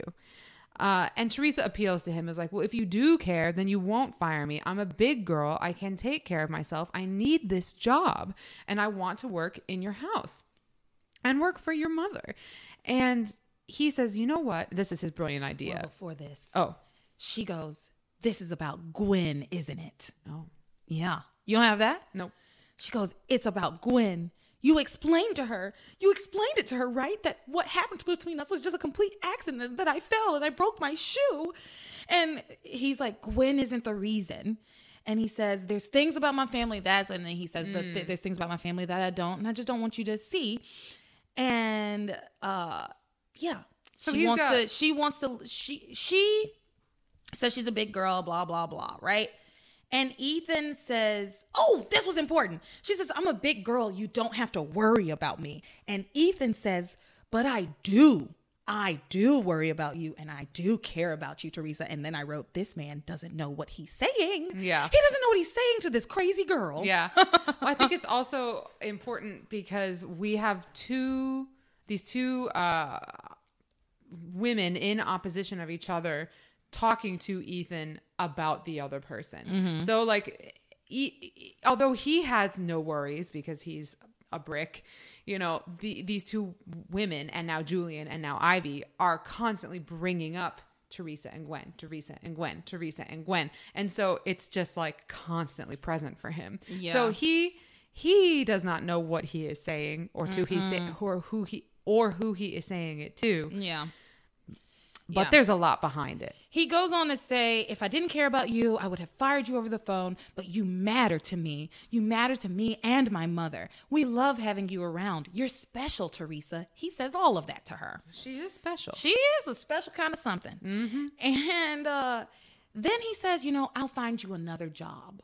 Yeah, he's like, if you want to work in a house like mine, like there are other families, I will find you another job, and it will be well, that'll solve the problem. And she goes, no, it won't. I because she needs to work in She his house. Flips out. She says, No. No, I need to work in your house. She comes undone. She says- She's like, I don't want to work for another family. I don't want to work in another home. All of my dreams are in your house. Yeah, she literally says that, and and she says, I won't let anyone or anything stand in the way of my dreams. Yep. and then that worked. It worked. he says, "Hey, uh, she he's first he goes like, I don't understand. What do you mean all your dreams are in my house?" And she's like, "Well, until I started working at your house, I dreamed about having a life like yours, and working for Ivy has made me feel like I can have that kind of life." And I, I've learned so much already, and I still have so much more to learn. And one day in the future, what I have learned and what I will learn at your house will help me tremendously to get to where I want to be. This works. Yeah. It works. Yeah. He Ethan's goes for it. He's like, these are all excellent points. he says, I never knew how strongly you felt, Theresa, or how passionate you were about things that matter. What? About th- how passionate you were about things that yeah, matter. because like he- eating, like him. like being able to buy food, Like him, because he's like, oh yeah, my family is the thing that matters. Being in my house is the thing that matters. Like, wow. It's you- all- yeah. yeah, it's all it's very all, it's all about him. It's all about him. Yeah. So Theresa's overjoyed. She throws her arms around him. She's so pleased that she gets to keep her job. She really fought for what she wants. And Gwen arrives at the courts at exactly that time. Yeah. Sh- Yeah. And Gwen, unfortunately, seems to have picked up some of this. I'm going to go ahead and call it what it is abuse that is being slung at her from Julian and Ethan, and says to herself, I've got to find him and apologize for being such a jealous ninny. Mm-hmm. Are you kidding me? I've got to find him and apologize for being such a uh, jealous ninny. Yep. She Now she's- internalized her Exactly. abuse. She's yes. calling herself these names now. Yeah. So Theresa has is overjoyed and throws her hand or throws her arms around Ethan, right? And over her shoulder, he sees Gwen. And he goes, Gwen. Oh my God. He turns her and hurriedly tries to hide Theresa before Gwen can see her. And then Gwen comes in. And Theresa overhears Gwen apologize to Ethan. She says she knows there could never be anything between him and Theresa. And they appear to make up, but we know that this will be short lived. This is not going to last. No, no, and then the apology was odd. A that she that she offered an apology when she had done nothing wrong. I thought was strange, and he did not apologize. And also, how dare Gwen not bring up how bad Ethan's hair is? It's like standing on end. It looks so bad. I'm sorry, but like she showed up and didn't bring it up. I'm going to. It looked like he held his head head upside down and brushed it that way for 45 minutes. It was insane. Yeah, yeah, it wasn't great. No. So they're making up or whatever, and Miguel and Reese come in. Reese Turkey. Reese Turkey, Harmony's Turkey. And Miguel says to Reese, you know, I'm going to take a shortcut across the courts. I'll see you later. I'm going to take a shortcut home. And he sees Theresa and he goes, Theresa? Really loudly. And then Gwen kind of looks, she's like, Theresa? Is Theresa here? Is Theresa here? and then she walks over to Miguel and she's like, I'm sorry, were you looking for Theresa? Is she here? And Miguel says, sees Theresa kind of shaking his head, her head, like, don't, no, no, I'm not here. Don't out me. And he's like, no, I was just looking for her. Can't find her. And so Gwen is happy, and Ethan has successfully deceived her. Which makes him happy. He Yep. loves to dis- to successfully deceive the love of his life, Yep. supposedly. So Yep. they uh leave. Yep. Guess they're finally gonna go make love. And then Miguel gives Theresa a sweet pep talk. Yeah. He's like, I need you to give up on Ethan. And if you don't, I'm going to tell Luis. And then Theresa's like, no. She's like, no, you're not. and, he's, and he's like, no, I'm not. Yeah, she's like, no, I'm not, and also, no, you're not. And He's like, yeah, you're right. And basically, she's like, I couldn't give up on him. Would you give up on? Look at Charity. She doesn't even know you right now, and she doesn't even want to be around you. But you're not giving up on her, and you know why? It's because you love her, just like I love Ethan. And there's no logic in love, she says. I said Theresa can manipulate any situation into her favor. She's like she and Ivy are one and the same. I'm I'm they steamroll. They Yeah. steamroll whoever they want and get whatever they want from those people. And I don't necessarily love it, but it works really well for Yeah. for this for this show, you know. Yeah. So then she, Theresa, Miguel, and Whitney all talk about going to the dance. At first, Theresa's like, I'm not doing that kid stuff anymore. Then they convince her, and she's like, This is the last year I'm going to do this kid stuff. Next year, I'll be off in the south of France with Ethan. I'll be on, on Ethan's yacht celebrating a, a romantic and adult Halloween. Okay, girl. All right. So that's it. We did it. We did it. We did it. It's so thank you for it is long. Thank you for sticking hanging in there for this extra special two hour episode. Oh my God. It's two hours long. yeah. But we did five episodes which is pretty good. in one. So it's like you could listen to half one day and half the next day if you want. yeah. Yeah. Or all in one go. Or Or, all the whole thing every single day of the week. Yeah. You can do whatever you want because you're an adult. Hopefully. Or, or you're a child. I don't know. Please don't be a child. Yeah, Stop pro- listening. Yeah, we swear a lot. yeah. We've said some things. you know what? I'm sure the kids hear this anyway. Any ki- kids would not be interested in this. Probably not. This show from 2000.